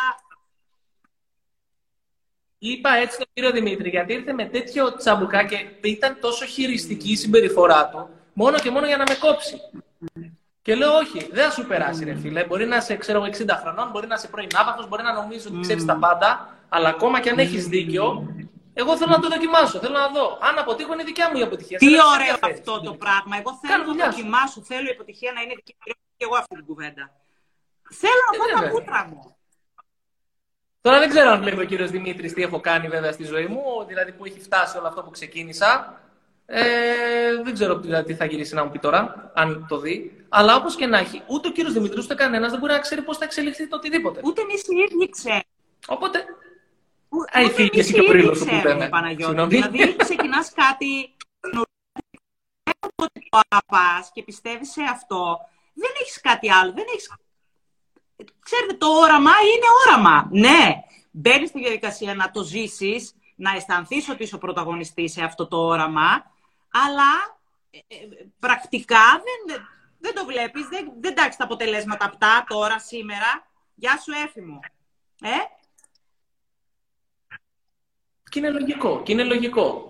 Είναι σαν να οδηγάς στην ομίχλη και βλέπεις μέχρι εκεί που σε επιτρέπουν τα φώτα σου. Δεν βλέπεις παρακάτω. Πρέπει να πας πιο κάτω για να δεις παρακάτω. Το θέμα είναι ότι όταν έχεις ένα όραμα, ένα σκοπό, ο οποίος πηγάζει από τις αξίες σου, mm. θα βρεις τον δρόμο. Όση φουρτούνα και να έχει, όσα εμπόδια και να έχει, αν ξέρεις που θέλεις να πας και πραγματικά το αγαπάς πολύ αυτό που κάνεις, θα φτάσεις. Πιο εύκολο το έκανε ο κύριος Δημήτρης ο Ναύαρχο. Ισχύει. Ισχύει. Ε, ξέρεις κάτι, πριν ε, δύο χρόνια, ε, μπορεί και λίγο παραπάνω τώρα, γιατί με τον χρόνο εγώ δεν τα πάω καλά, να ξέρεις, ε, μου έλεγε και η Εύη, η γυναίκα μου έλεγε ρε Παναγιώτη, OK, okay, καλά όλα αυτά, σου αρέσει, προσφέρεις αξία, αλλά πώς θα ζήσουμε από αυτό; Και έτσι έλεγα, αγάπη μου, δεν έχω ιδέα. Θα δούμε. Θα δούμε. Δεν, έχω ιδέα. δεν είχα ιδέα. Αυτή είναι η αλήθεια. Ο Παναγιώτης κάνει πολύ ειλικρινής κουβέντα. Μπράβο, ρε Παναγιώτη. Χαίρομαι γιατί τα παρουσιάζεις, ξέρεις. Ε, τι θες να σου πω ψέματα, ότι είχα πλάνο και πήγαινα βήμα-βήμα. Όχι. Καμία σχέση. Δεν είχα ιδέα. Και, και ακόμα δηλαδή για μερικά κομμάτια δεν έχω ιδέα. Δηλαδή δεν ξέρω που θα είμαι σε 10 χρόνια. Θα δείξει. Έχω ένα όραμα, έχω ένα στόχο, αλλά το πώς θα φτάσω εκεί δεν το γνωρίζω. Και αγαπάς πολύ αυτό που κάνεις και είσαι διαδεθειμένο να δουλέψεις γι' αυτό. Έχεις αγάπη, μεράκι, πάθος και νομίζω ότι σε όλα τα πράγματα αρκούν αυτά. Εγώ όταν μου λέγανε τι θα κάνεις, μα θα παραιτηθείς, μα έχεις οικογένεια πίσω, μα. Και εγώ τα ίδια βίωνα λίγο πολύ έτσι. Δηλαδή, Είσαι γεννημένη coach, πήγαινε. Ούτε καν, ε. ε ωστόσο, αισθανόμουν ότι, ξέρετε κάτι, εγώ αυτό που θέλω, αυτό το αγαπάω. Έχω δουλέψει 20 χρόνια σε δουλειές τις οποίες δεν τις ήθελα. Δεν αγαπούσα ποτέ αυτό που έκανα πραγματικά. Επιτέλους βρήκα κάτι το οποίο κουμπώνει άψογα πάνω μου. Θέλω τα υπόλοιπα 20, λοιπόν, 30, whatever, όσα είναι μέχρι να συνταξιοδοτηθώ, να κάνω αυτό που πραγματικά γουστάρω. Και δεν ξέρω αν θα είμαι πετυχημένη, αν θα πετύχω. Αν... Δεν με νοιάζει κιόλας. Με νοιάζει εγώ να δουλεύω όπως δουλεύω, να δίνω το καλύτερο που μπορώ, κάθε μέρα να ξημερώνει και να είναι μια πρόκληση για μένα, να το απεξέλθω και να ξεπεράσω κι εγώ τον εαυτό μου σε όλα αυτά που καλούμε να κάνω. Και να σας πω και κάτι, λέω, θα έρθει και η επιτυχία, θα έρθει. Είναι δεδομένο ότι θα έρθει αν αγαπάς και αφοσιωθείς σε αυτό που πραγματικά θες να κάνεις. Εγώ έτσι πιστεύω. Είναι, κοίτα, ε, συμφωνώ σε όλα όσα λες. Ε, να σου πω την αλήθεια, δεν... νομίζω ότι μία πολύ σημαντική ικανότητα είναι πρώτα απ' όλα να ξέρεις που θέλεις να πας. Και ε, είδα μια πολύ ωραία ερώτηση πιο πάνω που έλεγε και αν δεν ξέρεις πού να πας, πώς θα το ανακαλύψεις; Να το, ε, να το απαντήσουμε γι' αυτό, γιατί είναι πολύ ωραίο. Ε, θεωρώ βέβαια ότι Όπου, ακόμα και να ξέρεις που θέλεις να πας, ακόμα και να είναι στρωμένος ο δρόμος, ακόμα και αν έχεις τα καλύτερα μέσα, θα υπάρξουν εμπόδια και προβλήματα. Οπότε, μία βασική ικανότητα που πρέπει να αναπτύξουμε, που είναι βασικά καλό να αναπτύξουμε ως άνθρωποι, είναι η επινοητικότητα και η αξιοποίηση των καταστάσεων, το λεγόμενο utilization. Δηλαδή, ό,τι και να έρθει, θα το αξιοποιήσω για να πάω παρακάτω. Αποτυχία, θα μάθω μέσα από αυτή. Εμπόδιο, θα δημιουργήσω μια ευκαιρία πρόβλημα, θα βρω λύση. Αυτό θα μας πάει παρακάτω. Γιατί εμπόδια υπάρχουν πολλά. Προχθές έκανα ένα σεμινάριο σε μια εταιρεία και πριν κάνω το σεμινάριο έκανα coaching με τον διευθυντή της εταιρείας. Και μοιραστήκαμε μεταξύ μας μια ιδέα, δηλαδή του πάταξα εγώ μια ιδέα και αρχίσαμε να την ε, συζητάμε λίγο παραπάνω. Και μέσα από αυτή την ιδέα πραγματικά αν την εφαρμόσουν θα δεκαπλασιάσουν τα κέρδη, χωρίς υπερβολές. Και λέω, μετά το coaching είχα σεμινάριο στα στελέχη. Και λέω, θέλω να το επικοινωνήσω εγώ, γιατί θα ταιριάξει πολύ με τα σεμινάρια που έχουμε κάνει μέχρι στιγμής. Και αρχίζω να μιλάω για αυτή την ιδέα που έχουμε και την ευκαιρία που έχουν μπροστά τους. Και κατευθείαν το μυαλό τους άρχισε να λέει: Ναι, αλλά εγώ δεν ξέρω mm. να κάνω αυτό. Ναι, αλλά εγώ δεν ξέρω να κάνω εκείνο. Mm. Ε, κατευθείαν δηλαδή το μυαλό πήγε στα προβλήματα και τα εμπόδια. Και είναι λογικό. Είναι λογικό. Σαν πρώτη αντίδραση ήταν κάτι άγνωστο, ήταν κάτι νέο. Οπότε. Αλλαγή μεγάλη, ναι. Οπότε είναι λογικό, ρε παιδί μου, εντάξει, να βγαίνει το εμπόδιο. Να βγαίνει δηλαδή το, η προστασία, ο μηχανισμός άμυνας. Είναι η αντίσταση, αμπράβο, αυτή είναι η σωστή λέξη. Ε, αλλά όπως και να έχει, μην μένουμε εκεί. Δεν λέω ότι με το που συμβαίνει κάτι κατευθείαν λέμε Α, δεν με νοιάζει, το, το ξεπερνάω. Αλλά τουλάχιστον, τουλάχιστον να μην κολλάμε. Να μην κολλάμε. Να εστιάζουμε στις λύσεις. Και αυτό που είπαμε εκείνη την ώρα είναι ότι μπροστά σας έχετε μια τεράστια ευκαιρία. Μην κολλάτε στο πρόβλημα. Το ότι π.χ. δεν ξέρετε να κάνετε αυτό δεν σημαίνει ότι δεν θα μπορέσετε να αρπάξετε την ευκαιρία. Θα το μάθετε να το κάνετε. Και ίσα ίσα που τα προβλήματα και οι, τα, τα εμπόδια που έρχονται μας κάνουν πιο δυνατούς. Γιατί αν μου ήταν τόσο εύκολο να φτάσω στο στόχο, mm. ίσως αυτός ο στόχος δεν ήταν αρκετά μεγάλος για μένα. Δεν με εξελίσσει σαν άνθρωπο. Οπότε όταν ξεκινάω και, και μου έρχεται το εμπόδιο και λέω, Όχι, πώς θα το ξεπεράσω τώρα αυτό, τι θα κάνω, με βάζει τη διαδικασία να σκεφτώ και να μεγαλώσω. Να ανοίξω το μυαλό μου και να γίνω καλύτερος. Άρα από το κάθε εμπόδιο και από το κάθε πρόβλημα, αν το αξιοποιήσω σωστά, βγαίνω καλύτερος, σοφότερος, εμπειρότερος και δυνατότερος. Φέρτε όσα προβλήματα θέλετε και όσα εμπόδια. Δεν με νοιάζει καθόλου. Πραγματικά πλέον. Δηλαδή, ό,τι, ό,τι και να συμβεί, λέω It's okay, bring it, ρε, φέρτε, δεν με νοιάζει. Όπως λέει και Κάτι ο... θα βγει. Ακόμα και από αυτό. Ξενάκι, Ό,τι και να είναι. Μπράβο. Αν δεν είναι υγείας, να μην είναι, και δεν είναι πρόβλημα.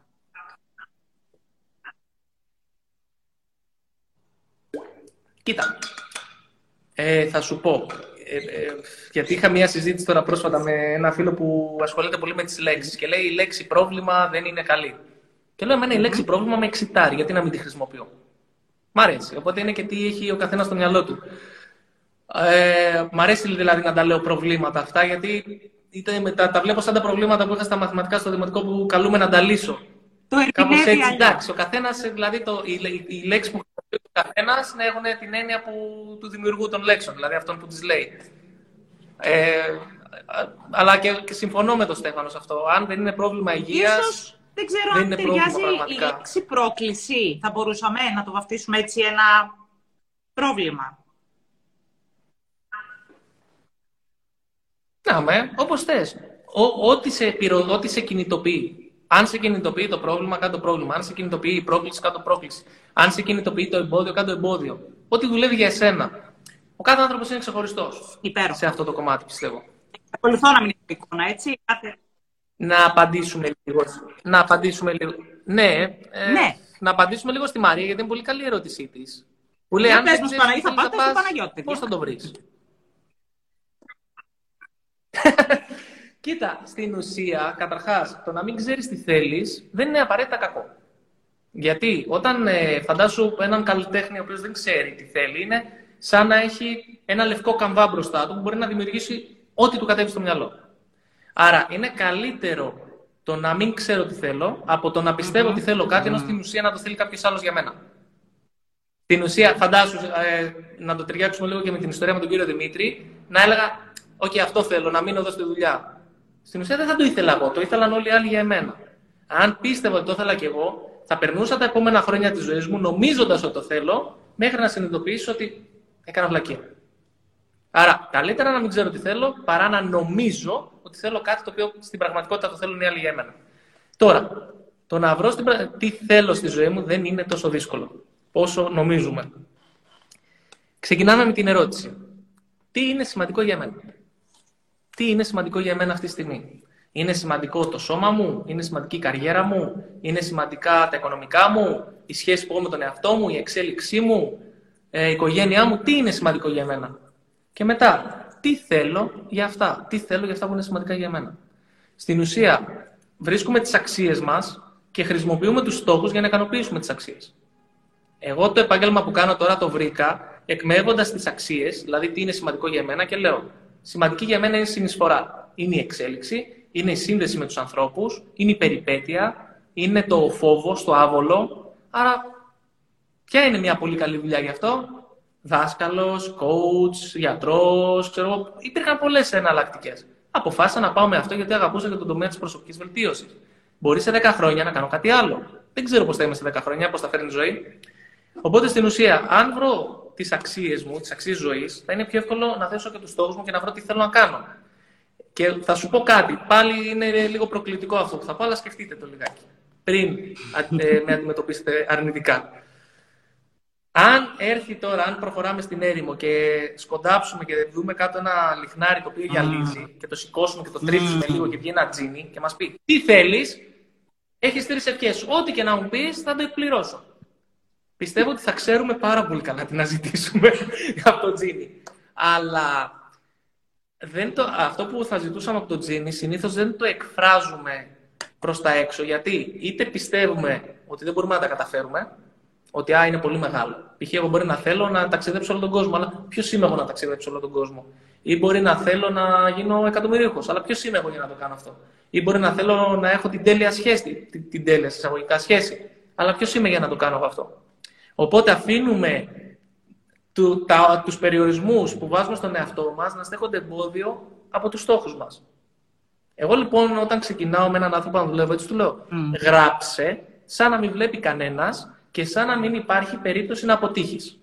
Δηλαδή ό,τι γράψεις θα μπορείς να το πετύχεις. Δεν υπάρχει πιθανότητα αποτυχίας και συνήθως οι άνθρωποι γράφουν εξω, εξωφρενικά πράγματα. Και αυτό είναι καλό. Πραγματικά είναι καλό. Γιατί πού το ξέρεις ότι δεν μπορείς να το Προσπάθησε. στην τελική. Πού το ξέρεις; Θες ένα τεράστιο στόχο, ακριβώς. Θες ένα τεράστιο στόχο και ξεκινά με μικρά βηματάκια. Ακόμα και αν δεν πετύχεις το στόχο, θα είσαι πολύ διαφορετικός από τη μέρα που ξεκίνησες. Και κατά τη διάρκεια της διαδικασίας, ίσως και να βρεις και κάτι παραπάνω. Άρα, από τον καναπέ δεν θα βρεις αυτό που θέλεις. Αυτό είναι το μόνο σίγουρο. Ξεκίνα, μπες σε δράση. Γνώρισε κόσμο. Κάνε ταξίδια. Διάβασε βιβλία. Απόκτησε νέες ιδέες. Αυτό θα σε βοηθήσει να βρεις τι θέλει. Ναι. Πραγματικά. Ξεκινάμε λοιπόν. Βέβαια. Τέσσερις ερωτήσεις. Τέσσερις ερωτήσεις.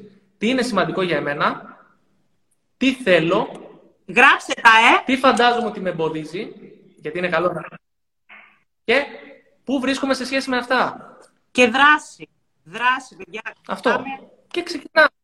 Και τα βάζουμε σε προτεραιότητα. Σε προτεραιότητα. Οι στόχοι, λοιπόν, ο Δήμος λέει κάτι βασικό. Είναι, είναι σωστό να βάζει μεγάλους ή μικρούς στόχους. Βάζε μεγάλους στόχους και κάνει μικρά βήματα. Να επιβραβεύεις και τον εαυτό σου, ε. Αυτό. Επιβραβεύουμε και τον Όσο πιο μικρό το βήμα. κατάκτηση κάθε στόχου. Γιατί μας δίνει.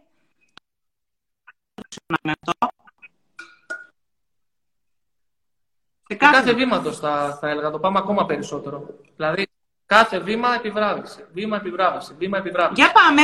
Προγράμμα μπροστά. Άρα λοιπόν, είπαμε Πού έχουμε μείνει, ε; Πού πάμε; Τώρα και εγώ αφαιρέθηκα, μην νομίζεις. Λοιπόν, είπαμε για τους τρόπους που μπορείς να αποκτήσεις την, τη δύναμη της ταυτότητας. Ναι, ταυτότητα. Και πάμε, έχουμε κι άλλο εμπόδιο να δούμε.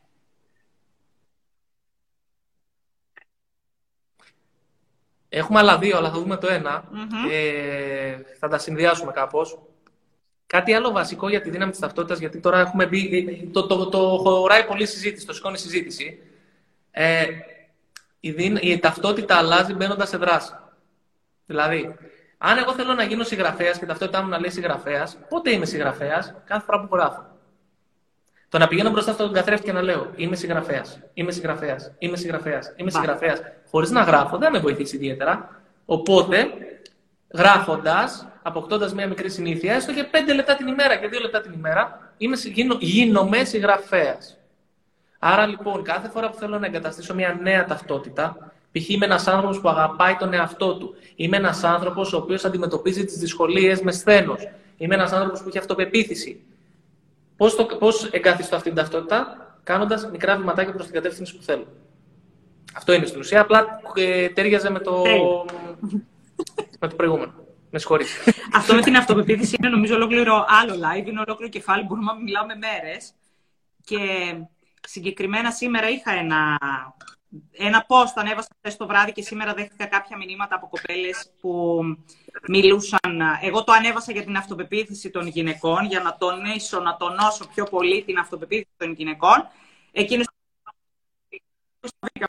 τα λύσαμε, αλλά πόσο σημαντικό είναι τέλος πάντων αυτό και νομίζω ότι εμείς τα κορίτσια υστερούμε λιγάκι σε αυτό, στην ενίσχυση, ενδυνάμωση αυτοπεποίθησης, αυτοεκτίμησης, όλα αυτά, αυταξίας. Ε, δεν νομίζω ότι ναι. οι άντρες πάμε πίσω. Εντάξει, εμείς νομίζω ότι είμαστε λίγο πιο ευάλωτες. Εσείς μπορεί να το δείχνετε με διαφορετικό τρόπο. Είναι η φύση σας τέτοια.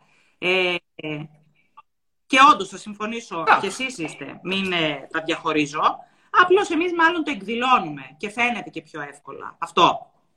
Αλλά εντάξει, είναι μεγάλο κεφάλαιο. Αλλά κρατάμε το ότι η αυτοπεποίθηση και όλα αυτά, τα αυτοεκτίμηση, αυταξία, χτίζονται και τονώνονται με μικρά, μικρά, μικρά μικρούς στόχους που τους κατακτούμε σιγά σιγά. Κανένας δεν γεννήθηκε έτοιμος, ε, α, είμαι φοβερός, mm-hmm. τρομερός, θα καταφέρνω, ε, ε, δεν είναι και φυσιολογικό, ε, να έχουμε και αυτή την έπαρση. Μάλλον δεν μας εξελίσσεται πολύ. Ναι, γιατί η, η αυτοπεποίθηση χωρίς τις ικανότητες ή χωρίς τα, τα, στοιχεία που τεκμηριώνουν αυτό που λέμε δεν είναι. Η αυτοπεποίθηση είναι αλαζονία, η παράνοια. Ναι, είναι σαν να σου λέω είμαι ο καλύτερος πιλότος στον κόσμο. Ε, δεν έχω οδηγήσει ποτέ αεροπλάνο. δεν θα έμπαινες ποτέ μες στο αεροπλάνο. Όχι, μάλλον καλά πιστεύει. Τουλάχιστον έτσι πιστεύω. Οπότε εκεί δεν είμαι, στην ουσία δεν έχω αυτοπεποίθηση. Είμαι είτε αλαζόνας είτε παρα, παρανοϊκός. Okay, okay, Ή φαντασμένος, δεν ξέρω. Λοιπόν, έλα, πάμε στο επόμενο. Οπότε... Πάμε γιατί, ε, κλείσαμε Έλα, πάμε και το, πάμε το τρίτο εχθρό. Λοιπόν, πρόσεξε. Ε, ο τρίτος εχθρός που έχω βάλει στο βιβλίο είναι η άμεση ικανοποίηση.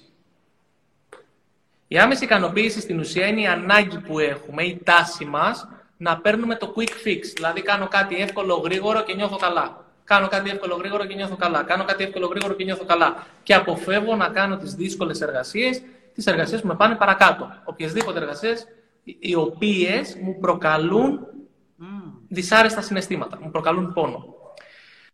Ο Επίκουρος, πρώτος-πρώτος, εδώ υπάρχει πολύ υλικό, ε, γιατί όποτε μιλάω για, το, για την ομοτέλεια του πόνου και της ευχαρίστησης, μου λένε «Α, αυτό το λέει ο Τόνι Ρόμπινς». Και ο Τόνι Ρόμπινς θα μπορούσε να το λέει αν είχε ζήσει πριν τον Επίκουρο. Αυτό λοιπόν ξεκινάει από τον Επίκουρο, ο οποίος μιλούσε για την ομοτέλεια του πόνου και της ευχαρίστησης και έλεγε επίσης ότι είμαστε φυγόπονα όντα, αποφεύγουμε τον πόνο.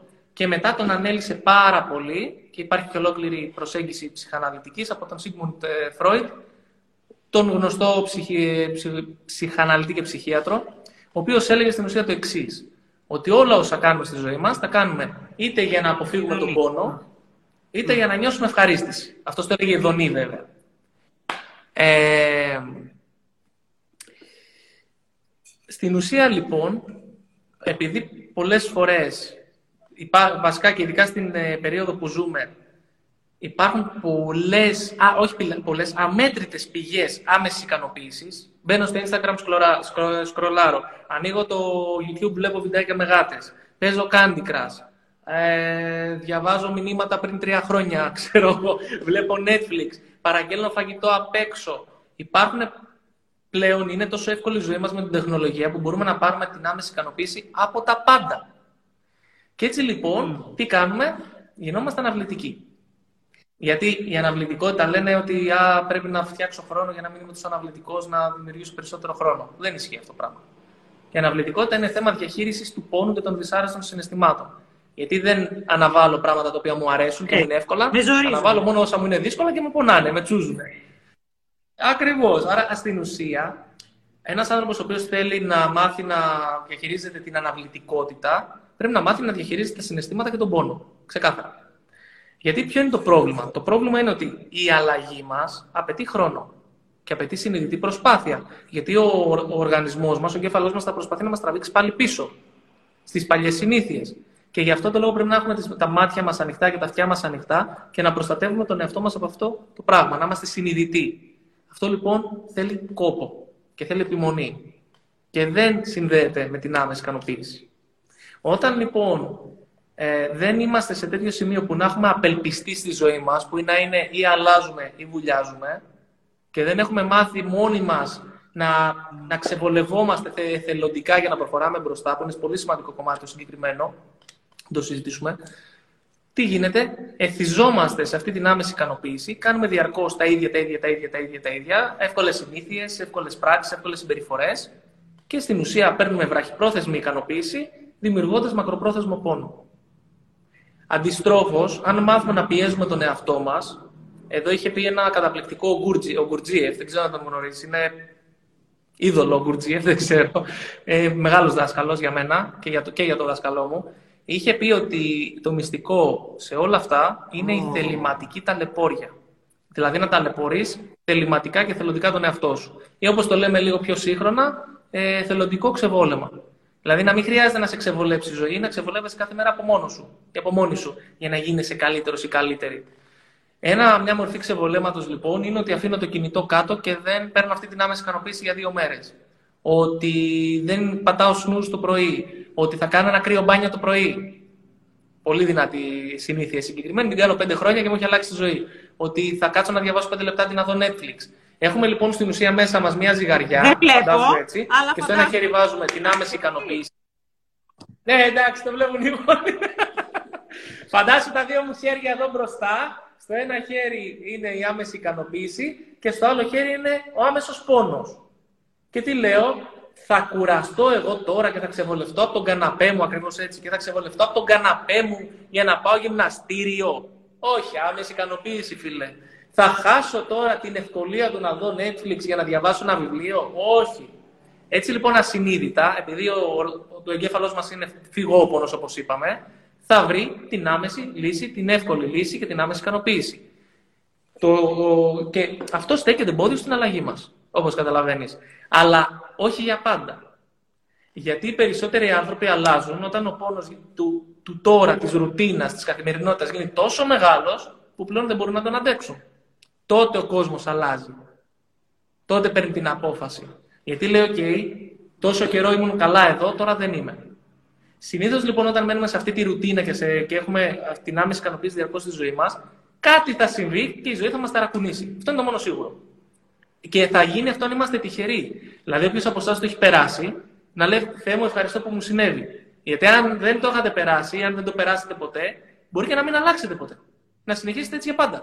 Τι τρομερό τώρα αυτό το πράγμα όμως. Ε, να περιμένει να σε ταρακουνήσει η ζωή για να αλλάξεις κάτι το οποίο θα μπορούσε να το κάνεις και από μόνος σου. Εγώ σκέφτομαι, Παναγιώτη, ότι πολλές φορές αυτό μπορεί να, να γίνει εμ, κάνοντας μια σοβαρή και ειλικρινή κουβέντα για τον, ε, με τον εαυτό μας, που μπορεί να ακούγεται απλό και εύκολο, δεν είναι καθόλου έτσι, γιατί δεν είμαστε ειλικρινείς με τον εαυτό μας βρίσκουμε πάλι όταν κάνουμε κουβέντες με την πάρτη μας, κάτι θα βρούμε. Έλα, μωρέ, ναι, αλλά έτσι, αλλά γιουβέτσι, αλλά έλα αυτό. Θα, θα δικαιολογήσουμε τα δικαιολόγητα. Οπότε, όταν πραγματικά έρθει η ώρα να κάνουμε μία έτσι, σοβαρή κουβέντα, να τον βάλουμε κάτω και να τον πιάσουμε έτσι από το σβέρκο, να δούμε τι γίνεται, γιατί συμβαίνει αυτό, γιατί δεν το κάνεις. Ε, νομίζω ότι και εκεί, τουλάχιστον εμένα, μια τέτοια κουβέντα, ας πούμε, το, πριν το καλοκαίρι που ήθελα να χάσω πια αυτά τα κιλά που με τυρανούσαν, μπορεί να ακούγεται αστείο τα 10 κιλά. με τυρανούσαν τα πολλά. Κιλά, τα κιλά σε πολύ γιατί, γιατί έβλεπα μια νέα εικόνα, έτσι μια διαφορετική εικόνα από αυτή που με είχα συνηθίσει, που δεν ήθελα να ξεβολευτώ κιόλας, να ξεβολευτώ. Έπρεπε να μπω σε μια δράση, να κάνω άσκηση, να μαγειρεύω ειδικό φαγητό, να στερηθώ. Δεν ήθελα να αυτό να πω σε αυτή τη διαδικασία. είναι διαδικασία, ε, ακριβώς. Όμως έβρισκα και πολλές φορές έτσι. Σου είπα και στην αρχή, σας είπα ότι είχα και τη δικαιολογία. Έλα, εντάξει, τώρα έχει κάνει όμω και τα δύο παιδιά. Δεν είσαι και όταν ήσουν 25 χρόνια κοριτσάκι. Εν μέρει το δικαιολογούσα, κατάλαβες. κάποια στιγμή ήρθε η ώρα που, ε, ε. αφού έβλεπα, αντιλαμβανόμουν ότι όλο αυτό με στεναχωρούσε. Λέω, έλα εδώ, κορίτσι μου, για κάτσε κάτω. Λοιπόν, δύο πράγματα. Ή αποδέχεσαι αυτή τη νέα εικόνα της Μαρίας, και είμαστε μια χαρά, OK, okay, δεν σου λέει κανένας τίποτα. Εσύ όμως να την αποδεχτείς, να αποδεχτείς τα νέα ρούχα, την... όλο τέλος πάντων το σύστημα, ή το αποδέχεσαι, ή ξεκίνα δράση και κάνει αυτά που ξέρεις τι πρέπει να κάνεις. Ήταν όμως δύσκολη η κουβέντα που έκανα με τον εαυτό μου. Δεν ήθελα, την απέφευγα. Ε, όταν την έκανα όμως, ε, πήρα την απόφαση τέλος πάντων να αρχίσω διατροφή. Κοίτα, ε, νομίζω ότι είναι μια πολύ καλή συνήθεια που πρέπει να αναπτύξουμε το να κουβεντιάζουμε με τον εαυτό μας και εκεί βοηθάει πάρα πολύ το ημερολόγιο, το να καταγράφουμε. Βοηθάει πολύ που. Τι έγινε εδώ, κολλήσαμε. Τώρα μου κόλλησες.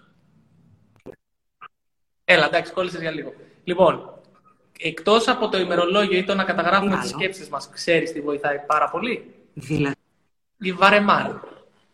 Το να κάτσω κάπου και να μην κάνω τίποτα. Να μην έχω ούτε τηλεόραση, ούτε κινητό, ούτε να μην έχω τίποτα να μου αποσπάει την προσοχή. Να βαρεθώ. Πες το, ναι, ο Άγγελος Ολεβέντης το λέει κουβερτοποίηση. Εσύ μπορεί να το πεις τα βανοθεραπεία. Όπως θέλετε. Να βαρεθούμε πραγματικά, να κάτσουμε κάπου να βαρεθούμε. Γιατί όταν βαριόμαστε, το μυαλό αρχίζει και δουλεύει και κατεβάζει ιδέες. Όταν συνέχεια έχουμε ένα κινητό στο χέρι, μια τηλεόραση ανοιχτή, πηγαίνουμε βόλτα για καφέ, ε, δεν θα κάτσουμε με τον εαυτό μας. Προφανώς. Έχουμε κάτι άλλο να μας αποσπάει την προσοχή και να, να, να ερεθίζει το, το μυαλό μας. Αυτό είναι. Αν λοιπόν δεν έχουμε μια ρουτίνα του να βαριόμαστε, τι γίνεται δουλειά.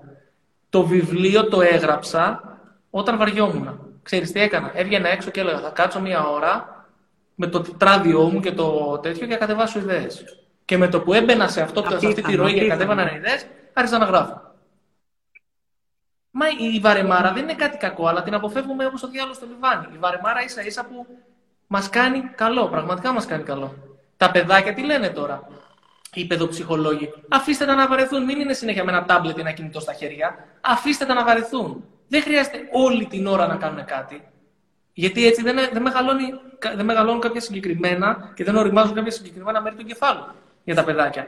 Άρα, γιατί να τους το κάνουμε αυτό. Και γιατί κυρίως το κάνουμε στον εαυτό μας; Αυτή η ειλικρινή συζήτηση λοιπόν που λες είναι όχι να περιμένουμε να, να γίνουν τα πράγματα να φτάσουν στο απροχώρητο, να την επιδιώκουμε. Και ίσα ίσα να φτιάξουμε και μια ρουτίνα. Όπως λέει η Μάρα, ναι, Μάρα νομίζω, ε, ακούμε τη σιωπή. Η σιωπή είναι δώρο στην ουσία. Σιωπή. Πολύ ωραία. Η φαρεμάρα φέρνει δημιουργικότητα. Ακριβώς. Ναι. Εγώ βαριέμαι συνέχεια. Δηλαδή, επί Ναι, κάθομαι και βαριέμαι. Κάθομαι. Μπορεί να κάτσω εδώ δηλαδή για να μην κάνω τίποτα. Τίποτα. Έτσι για να βαρεθώ και να αρχίσω να κατεβάζω ιδέες. Εκεί είναι που βρίσκω τις λύσεις συνήθως. Φυσικά. Να σου πω την αλήθεια. Όπως και ο διαλογισμός βοηθάει. Κλείσε φώτα, κλείσε μουσικές, κλείσε τα πάντα και κάτσε και επικεντρώσου σε κάτι. Δες, ξέρω εγώ, συγκεντρώσου στον πίνακα, ξέρεις, σε ένα φως ή οτιδήποτε. Θα αρχίσεις το Άρα είναι ωραίο, παιδιά, και αυτές τις ερωτήσεις που σημειώσατε του Παναγιώτη πριν από λίγο, να φροντίσετε να βρεθείτε σε ένα περιβάλλον βαρεμάρας, είτε μετά από διαλογισμό, είτε κάπου μόνοι σας, χωρίς ε, αποσπάσεις, περισπασμούς, κινητά, τηλέφωνα, τηλεοράσεις, οτιδήποτε, για να απαντήσετε τελικά σε αυτές τις ερωτήσεις. Ή τέλος πάντων οι απαντήσεις να είναι κοντά σε αυτό που πραγματικά σκέφτεστε με καθαρό νου. Ακριβώς. Να, να, να σας πηγαίνουν αυτές οι απαντήσεις σε ένα βήμα παρακάτω. Δεν χρειάζεται να σας φτάσουν στον προορισμό. Ένα βήμα παρακάτω. Λένε στο, στο χώρο ας πούμε, του graphic design και των βίντεο κτλ. Για τους δημιουργούς όπως είμαστε εμείς, γιατί είμαστε και δημιουργοί βίντεο κτλ. Ότι όταν είσαι content consumer, δεν μπορείς να είσαι content creator. Στην ουσία, δηλαδή, όταν καταναλώνεις διαρκώς και κατεβάζεις σε περιεχόμενο, δυσκολεύεσαι να κατεβάσεις ιδέες δικές σου για ναι. περιεχόμενο. Οπότε θέλει και αυτό ένα, μια παύση. Ε, δεν ξέρω το όνομά σου, πώς είναι το G-Stav, Καλά σιωπή δεν υπάρχει, το μυαλό δεν σταματάει ποτέ. Αν καταφέρει κανείς να μην σκέφτεται τίποτα απολύτως και ενώ τον ζηλεύω. Και εγώ τον ζηλεύω, δεν το έχω καταφέρει ακόμα. Αυτή είναι η αλήθεια. Διαλογισμός, παιδιά, διαλογισμός. Ναι, και πολύ ωραία πήγε. Κάναμε το διαλογισμό, κάτι καταφέρνουμε. Λίγο. Ναι, ακόμα και έτσι, το να μάθω να παρατηρώ τη σκέψη συνειδητά και να μην είμαι έρμεο και να τρέχω στον αυτόματο πιλότο και να με κάνουν ό,τι θέλουν, είναι πολύ μεγάλη πρόοδος. Τεράστια, ναι, ναι, ναι. Πότε πάω μπροστά. Ζεν. Ναι, με. Μία λέξη, μία τρία γράμματα, κοντζάμι ιστορία. Λοιπόν, για πάμε Παναγιώτη. Άρα λοιπόν, είπαμε και για την άμεση ικανοποίηση, άλλο ένα εμπόδιο, πρόβλημα. και άλλο. Έλα Παναγιώτη, έλα Παναγιώτη, γιατί θα μας εδώ πέρα η σύνδεση. Γιατί τώρα το προμηνύεις αυτό; Γιατί βάζεις αρνητική ενέργεια στο, στο, στο σύμπαν πάνω, βάζεις αρνητική ενέργεια στο σύμπαν και θα το πει το ίντερνετ. Δηλαδή πρέπει, αν δεν κάνω, θα κάνω print screen να σου στείλω τη φωτογραφία. Έχεις μείνει... Αν κοπεί, αν κοπεί το ίντερνετ, αν κοπεί το ίντερνετ τώρα να ξέρεις ότι Εντάξει, θα επιβεβαιώσει το νόμο της, ε, της Όχι, δεν θα πω. Λοιπόν, ο τέταρτος εχθρός της Ναι. σειρά της αλλαγής είναι Α. η θέμα της συνήθειας. Ο εγκέφαλός μας θέλει να κάνει τα απολύτως απαραίτητα για να είναι λειτουργικός. Δεν θέλει να κουράζεται. Έτσι λοιπόν τι κάνει, δημιουργεί συνήθειες, αυτοματισμούς. Και γενικά ως άνθρωποι είμαστε μηχανές cause effect, δράση αντίδρασης. Κάτι σημαίνει αντιδράμε, κάτι σημαίνει αντιδράμε, κάτι σημαίνει αντιδράμε. Και η συνήθεια είναι ο πιο εύκολος και γρήγορος και άμεσος και ανώδυνος τρόπος να αντιδράσουμε. Το θέμα λοιπόν είναι ότι έχουμε συνήθειες οι οποίες μας βολεύουν, μας ε, λειτουργούν καλά για εμάς και έχουμε συνήθειες οι οποίες μας κάνουν κακό. Συνήθειες, για να το διευκρινίσουμε, συνήθεια, δεν είναι π.χ. ξυπνάω το πρωί και καπνίζω ή ξυπνάω το πρωί και κάνω κρύο μπάνιο ή ξυπνάω το πρωί και κάνω διαλυσμό. Αυτά είναι τα habits στην ουσία. Είναι... Ωραία. Η συνήθεια, συνήθεια μπορεί να χαρακτηριστεί και η αντίδρασή μου στο βλέμμα της γυναίκας μου. Δηλαδή, με το που η γυναίκα μου γυρίσει και με κοιτάξει έτσι, να πυροδοτηθεί μια αυτοματοποιημένη αντίδραση. Ακόμα και αυτό είναι μια συνήθεια. Βλέπω το βλέμμα της γυναίκας μου, αντιδράω.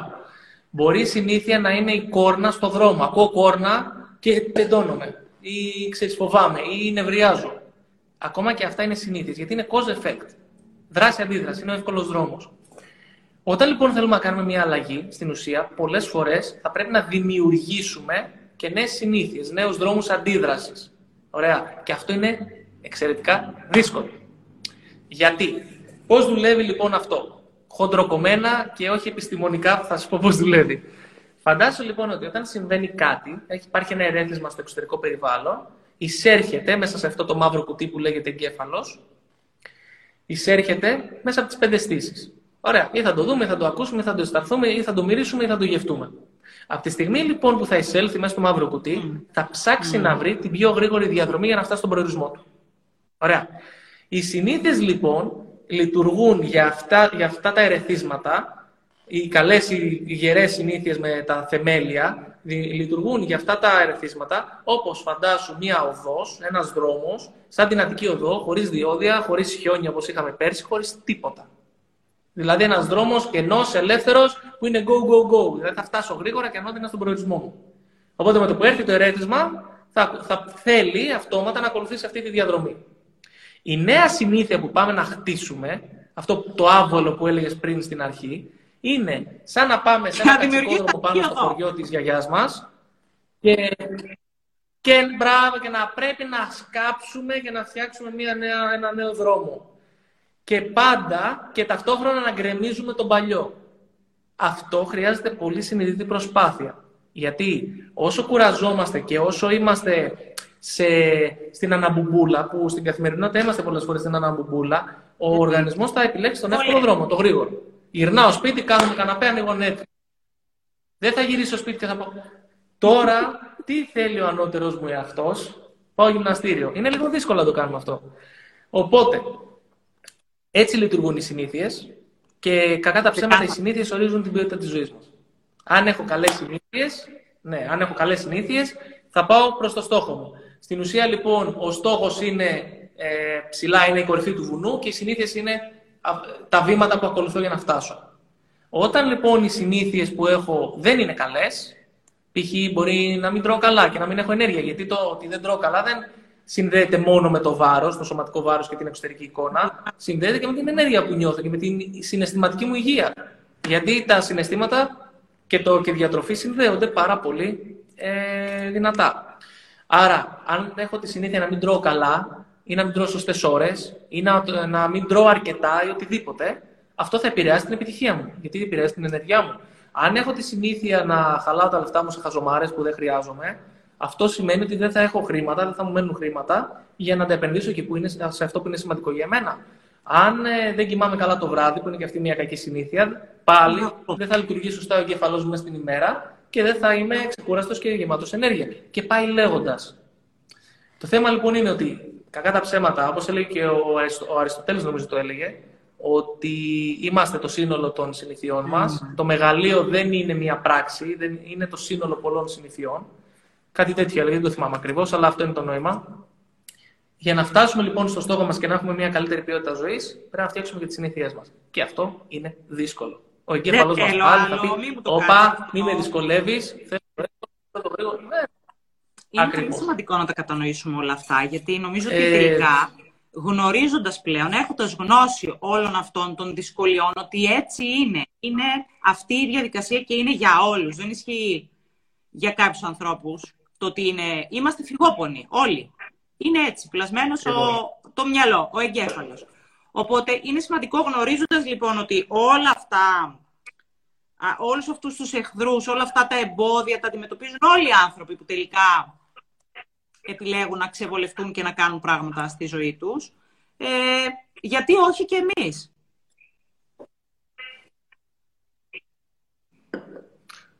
Ε, Μαρία, μα μου δίνεις πολύ ωραία πάσα σε αυτό. Έχεις διαβάσει το βιβλίο της Κάρολ το Mindset. Το, το άλλαξε τον τρόπο που ναι, σκέφτεσαι. Ναι, ναι. Να το διαβάσεις. Παιδιά, όποιος το βλέπει, όποιος το βλέπει να το διαβάσει. Νομίζω είναι εκδόσει ψυχογειό, αν δεν κάνω λάθος. Άλλαξε τον τρόπο που σκέφτεσαι. Απίστευτο βιβλίο. Μιλάει για την οτροπία και έχει μέσα το fixed mindset και το growth mindset. Είναι αυτά τα δύο, δεν έχω διαβάσει το βιβλίο. Το growth mindset, δηλαδή η νοοτροπία... Εξ... Από εκεί έχει ξεκινήσει ο όρος. Εξαιρετικό. Η... Ο... Το growth mindset, η νοοτροπία της ανάπτυξης, στον πυρήνα του, τι σημαίνει; Ότι γουστάρω να ξεβολεύομαι. Γουστάρω να προσπαθώ.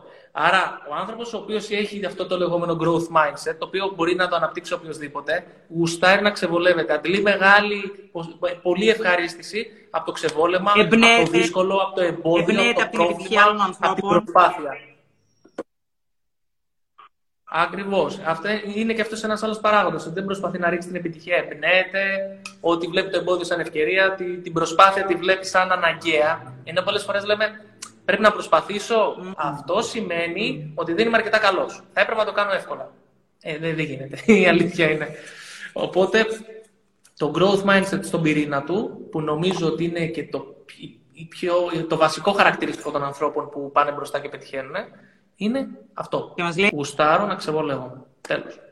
Δεν, δεν, δηλαδή, νιώθω τον πόνο, αλλά μου αρέσει αυτός ο πόνος. Είναι σαν τον άνθρωπο που πάει ναι, και όταν αρχίζει να καίγεται, λέει ναι, εδώ είναι. Εκεί είναι που είναι το ένα βήμα παραπάνω. Είσαι ένα καλύτερος, ένα της εκατό καλύτερος. Μόνο έτσι. Δεν, γίνεται, δεν υπάρχει εξέλιξη διαφορετικά. Ε, το πρώτο βήμα είναι δύσκολο. Συμφωνώ. Η αρχή είναι το ίμιση του παντός, έτσι δεν λένε; Καλά. Ακριβώς. Φαντάζομαι ότι λένε ότι ένας πύραυλος όταν εκτοξεύεται χαλάει το 50% και του, του καυσίμου του στην εκτόξευση. Γιατί μετά παίρνει αυτό το λεγόμενο momentum, είναι, βρίσκεται σε ροή και είναι πιο εύκολο να, να συνεχίσει την πορεία του. Το ξεκίνημα είναι πάντα το πιο δύσκολο και γι' αυτό σας λέω, όποιος θέλει να ξεκινήσει κάτι, ξεκινήστε με το πιο εύκολο, πιο άμεσο, χαμηλού ρίσκου βήμα που μπορείτε. Το πιο απλό. Κάντε την ερώτηση πώς θα έμοιαζε αυτό αν ήταν εύκολο. Και ξεκινήστε από εκεί. Ε, κάτι θέλω να πω τώρα. Σε κόψαμε. Σε αυτό δεν θυμάμαι. Α, όχι, όχι, όχι, αλλά ξέρεις, ε, τρέχουν πολλές σκέψεις, γιατί με αυτή τη συζήτηση ε, το μυαλό μου πάει παντού και προσπαθώ ξέρεις, να επιλέξω μέσα σε αυτό το σύντομο χρονικό διάστημα που έχουμε, ποιο από όλα αυτά τα οποία μου έρχονται στο μυαλό, ποια ιδέα το θα είναι πιο χρήσιμη. Το θυμήθηκες, αυτό ήθελες. ε, ναι. Λένε για Μαρία για τις συνήθειες, κάποιοι λένε ότι 66 έχει πει ο Σάρμα τώρα. Κρατάμε Κάποιοι... το Κάθε αυτό. Κάποιοι λένε 66. Κάποιοι λένε 274. Κάποιοι λένε 90. Αν το δούμε λιγάκι ε, λογικά όλο αυτό, πρέπει να θα συνειδητοποιήσουμε ότι δεν υπάρχει μαγικός αριθμός. Δηλαδή, αν κάνω την ε, συνήθεια για 65 μέρες, δεν θα εγκατασταθεί. Πρέπει να καλά να την κάνω 66 ή πρέπει να την κάνω 20 21 ακριβώς, δεν μπορώ να την κάνω 20.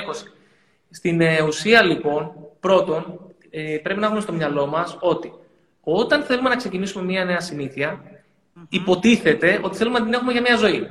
Άρα δεν βάζουμε ε, deadline, δεν λέμε θα το κάνω αυτό για 60 μέρες για να εγκατασταθεί. Γιατί αν δεν συνεχίσουμε να το κάνουμε 61, 62, 63, 64, θα φύγει.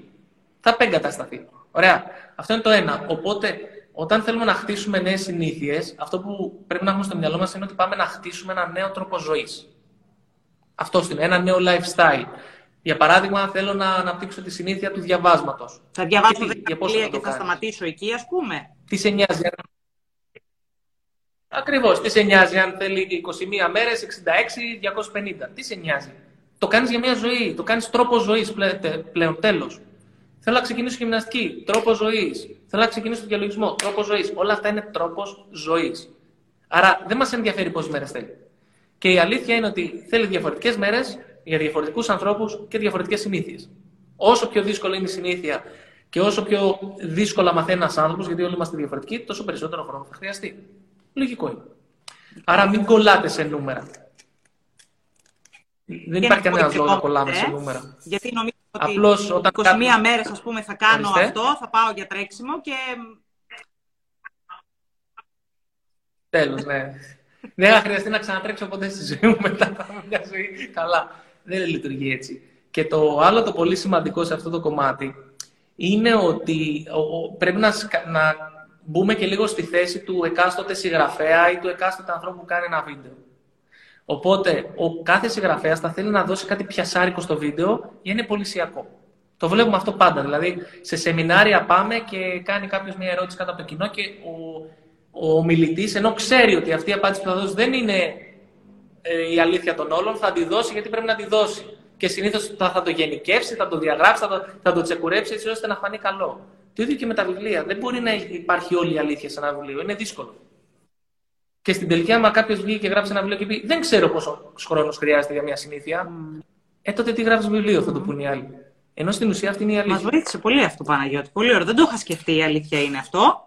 Και βασικά ότι είχα δώσει και πολύ σημασία στις 21 μέρες, στις 66 μέρες, στις 200 ημέρε. Κατάλαβες. Δηλαδή, δεν με πολύ απασχολούσε, να σου πω την αλήθεια, γιατί νομίζω ότι πιο πολύ και εγώ επέλεξα το lifestyle. Πώς θέλω εγώ την ιδανική Μαρία, τι κάνει καλό στη Μαρία τώρα που πέρασε τα 40 και ξέρω ότι γιατί, για το σώμα μου, για το να είμαι δυνατή, να η καρδιά μου να είναι δυνατή, όλα αυτά, να τα απεξέρχομαι στην καθημερινότητα. Τι θα βοηθήσει, περπάτημα, περπάτημα. Διατροφή, διατροφή. Κατάλαβες. Απλά, απάντησα δηλαδή σε ερωτήσεις. Γιατί το κάνω, ε, και αυτό είναι πολύ σημαντικό. Το γιατί θέλουμε να το κάνουμε. Ό,τι είναι αυτό που θέλουμε να κάνουμε. Μ' ακούς; Εντάξει. Μου σε ακούω καθαρά και δυνατά. Ξέρεις τι, άμα με βλέπεις λίγο και χάνομαι, είναι επειδή, επειδή είμαι πολύ οπτικός τύπος, ε, προσπαθώ όταν μου λες κάτι, ξέρεις, δεν βλέπω καθόλου, και το, το εξεργάζομαι. Μια, μια μισή ώρα δεν σε βλέπω, Α, ναι, έχεις ένα δίκιο, διαβάζω μόνο αυτά που γράφουν οι φίλοι μας, οπότε ναι, γι' αυτό δεν κάνω. Λέω τώρα, μ' ακούει, Κοίτα, πιστε... θέλω να ελπίζω ότι όταν θα το αποθηκεύσεις στο live και θα το ανεβάσεις στο προφίλ σου, ότι θα μπορείς να δει και να και εμένα μια χαρά. ε, οκ, εντάξει. Ε, Μαρία, να σου κάνω μια ερώτηση. Θα είσαι τη Δευτέρα στο Χαλάνδρι, στο εστιατόριο Δούκισσα που θα κάνει ο Χάρης ο Ασλανίδης και τα σπουδαία events, το δείπνο αγάπης θα για... πάρα πολύ, αλλά δεν θα, θα είσαι;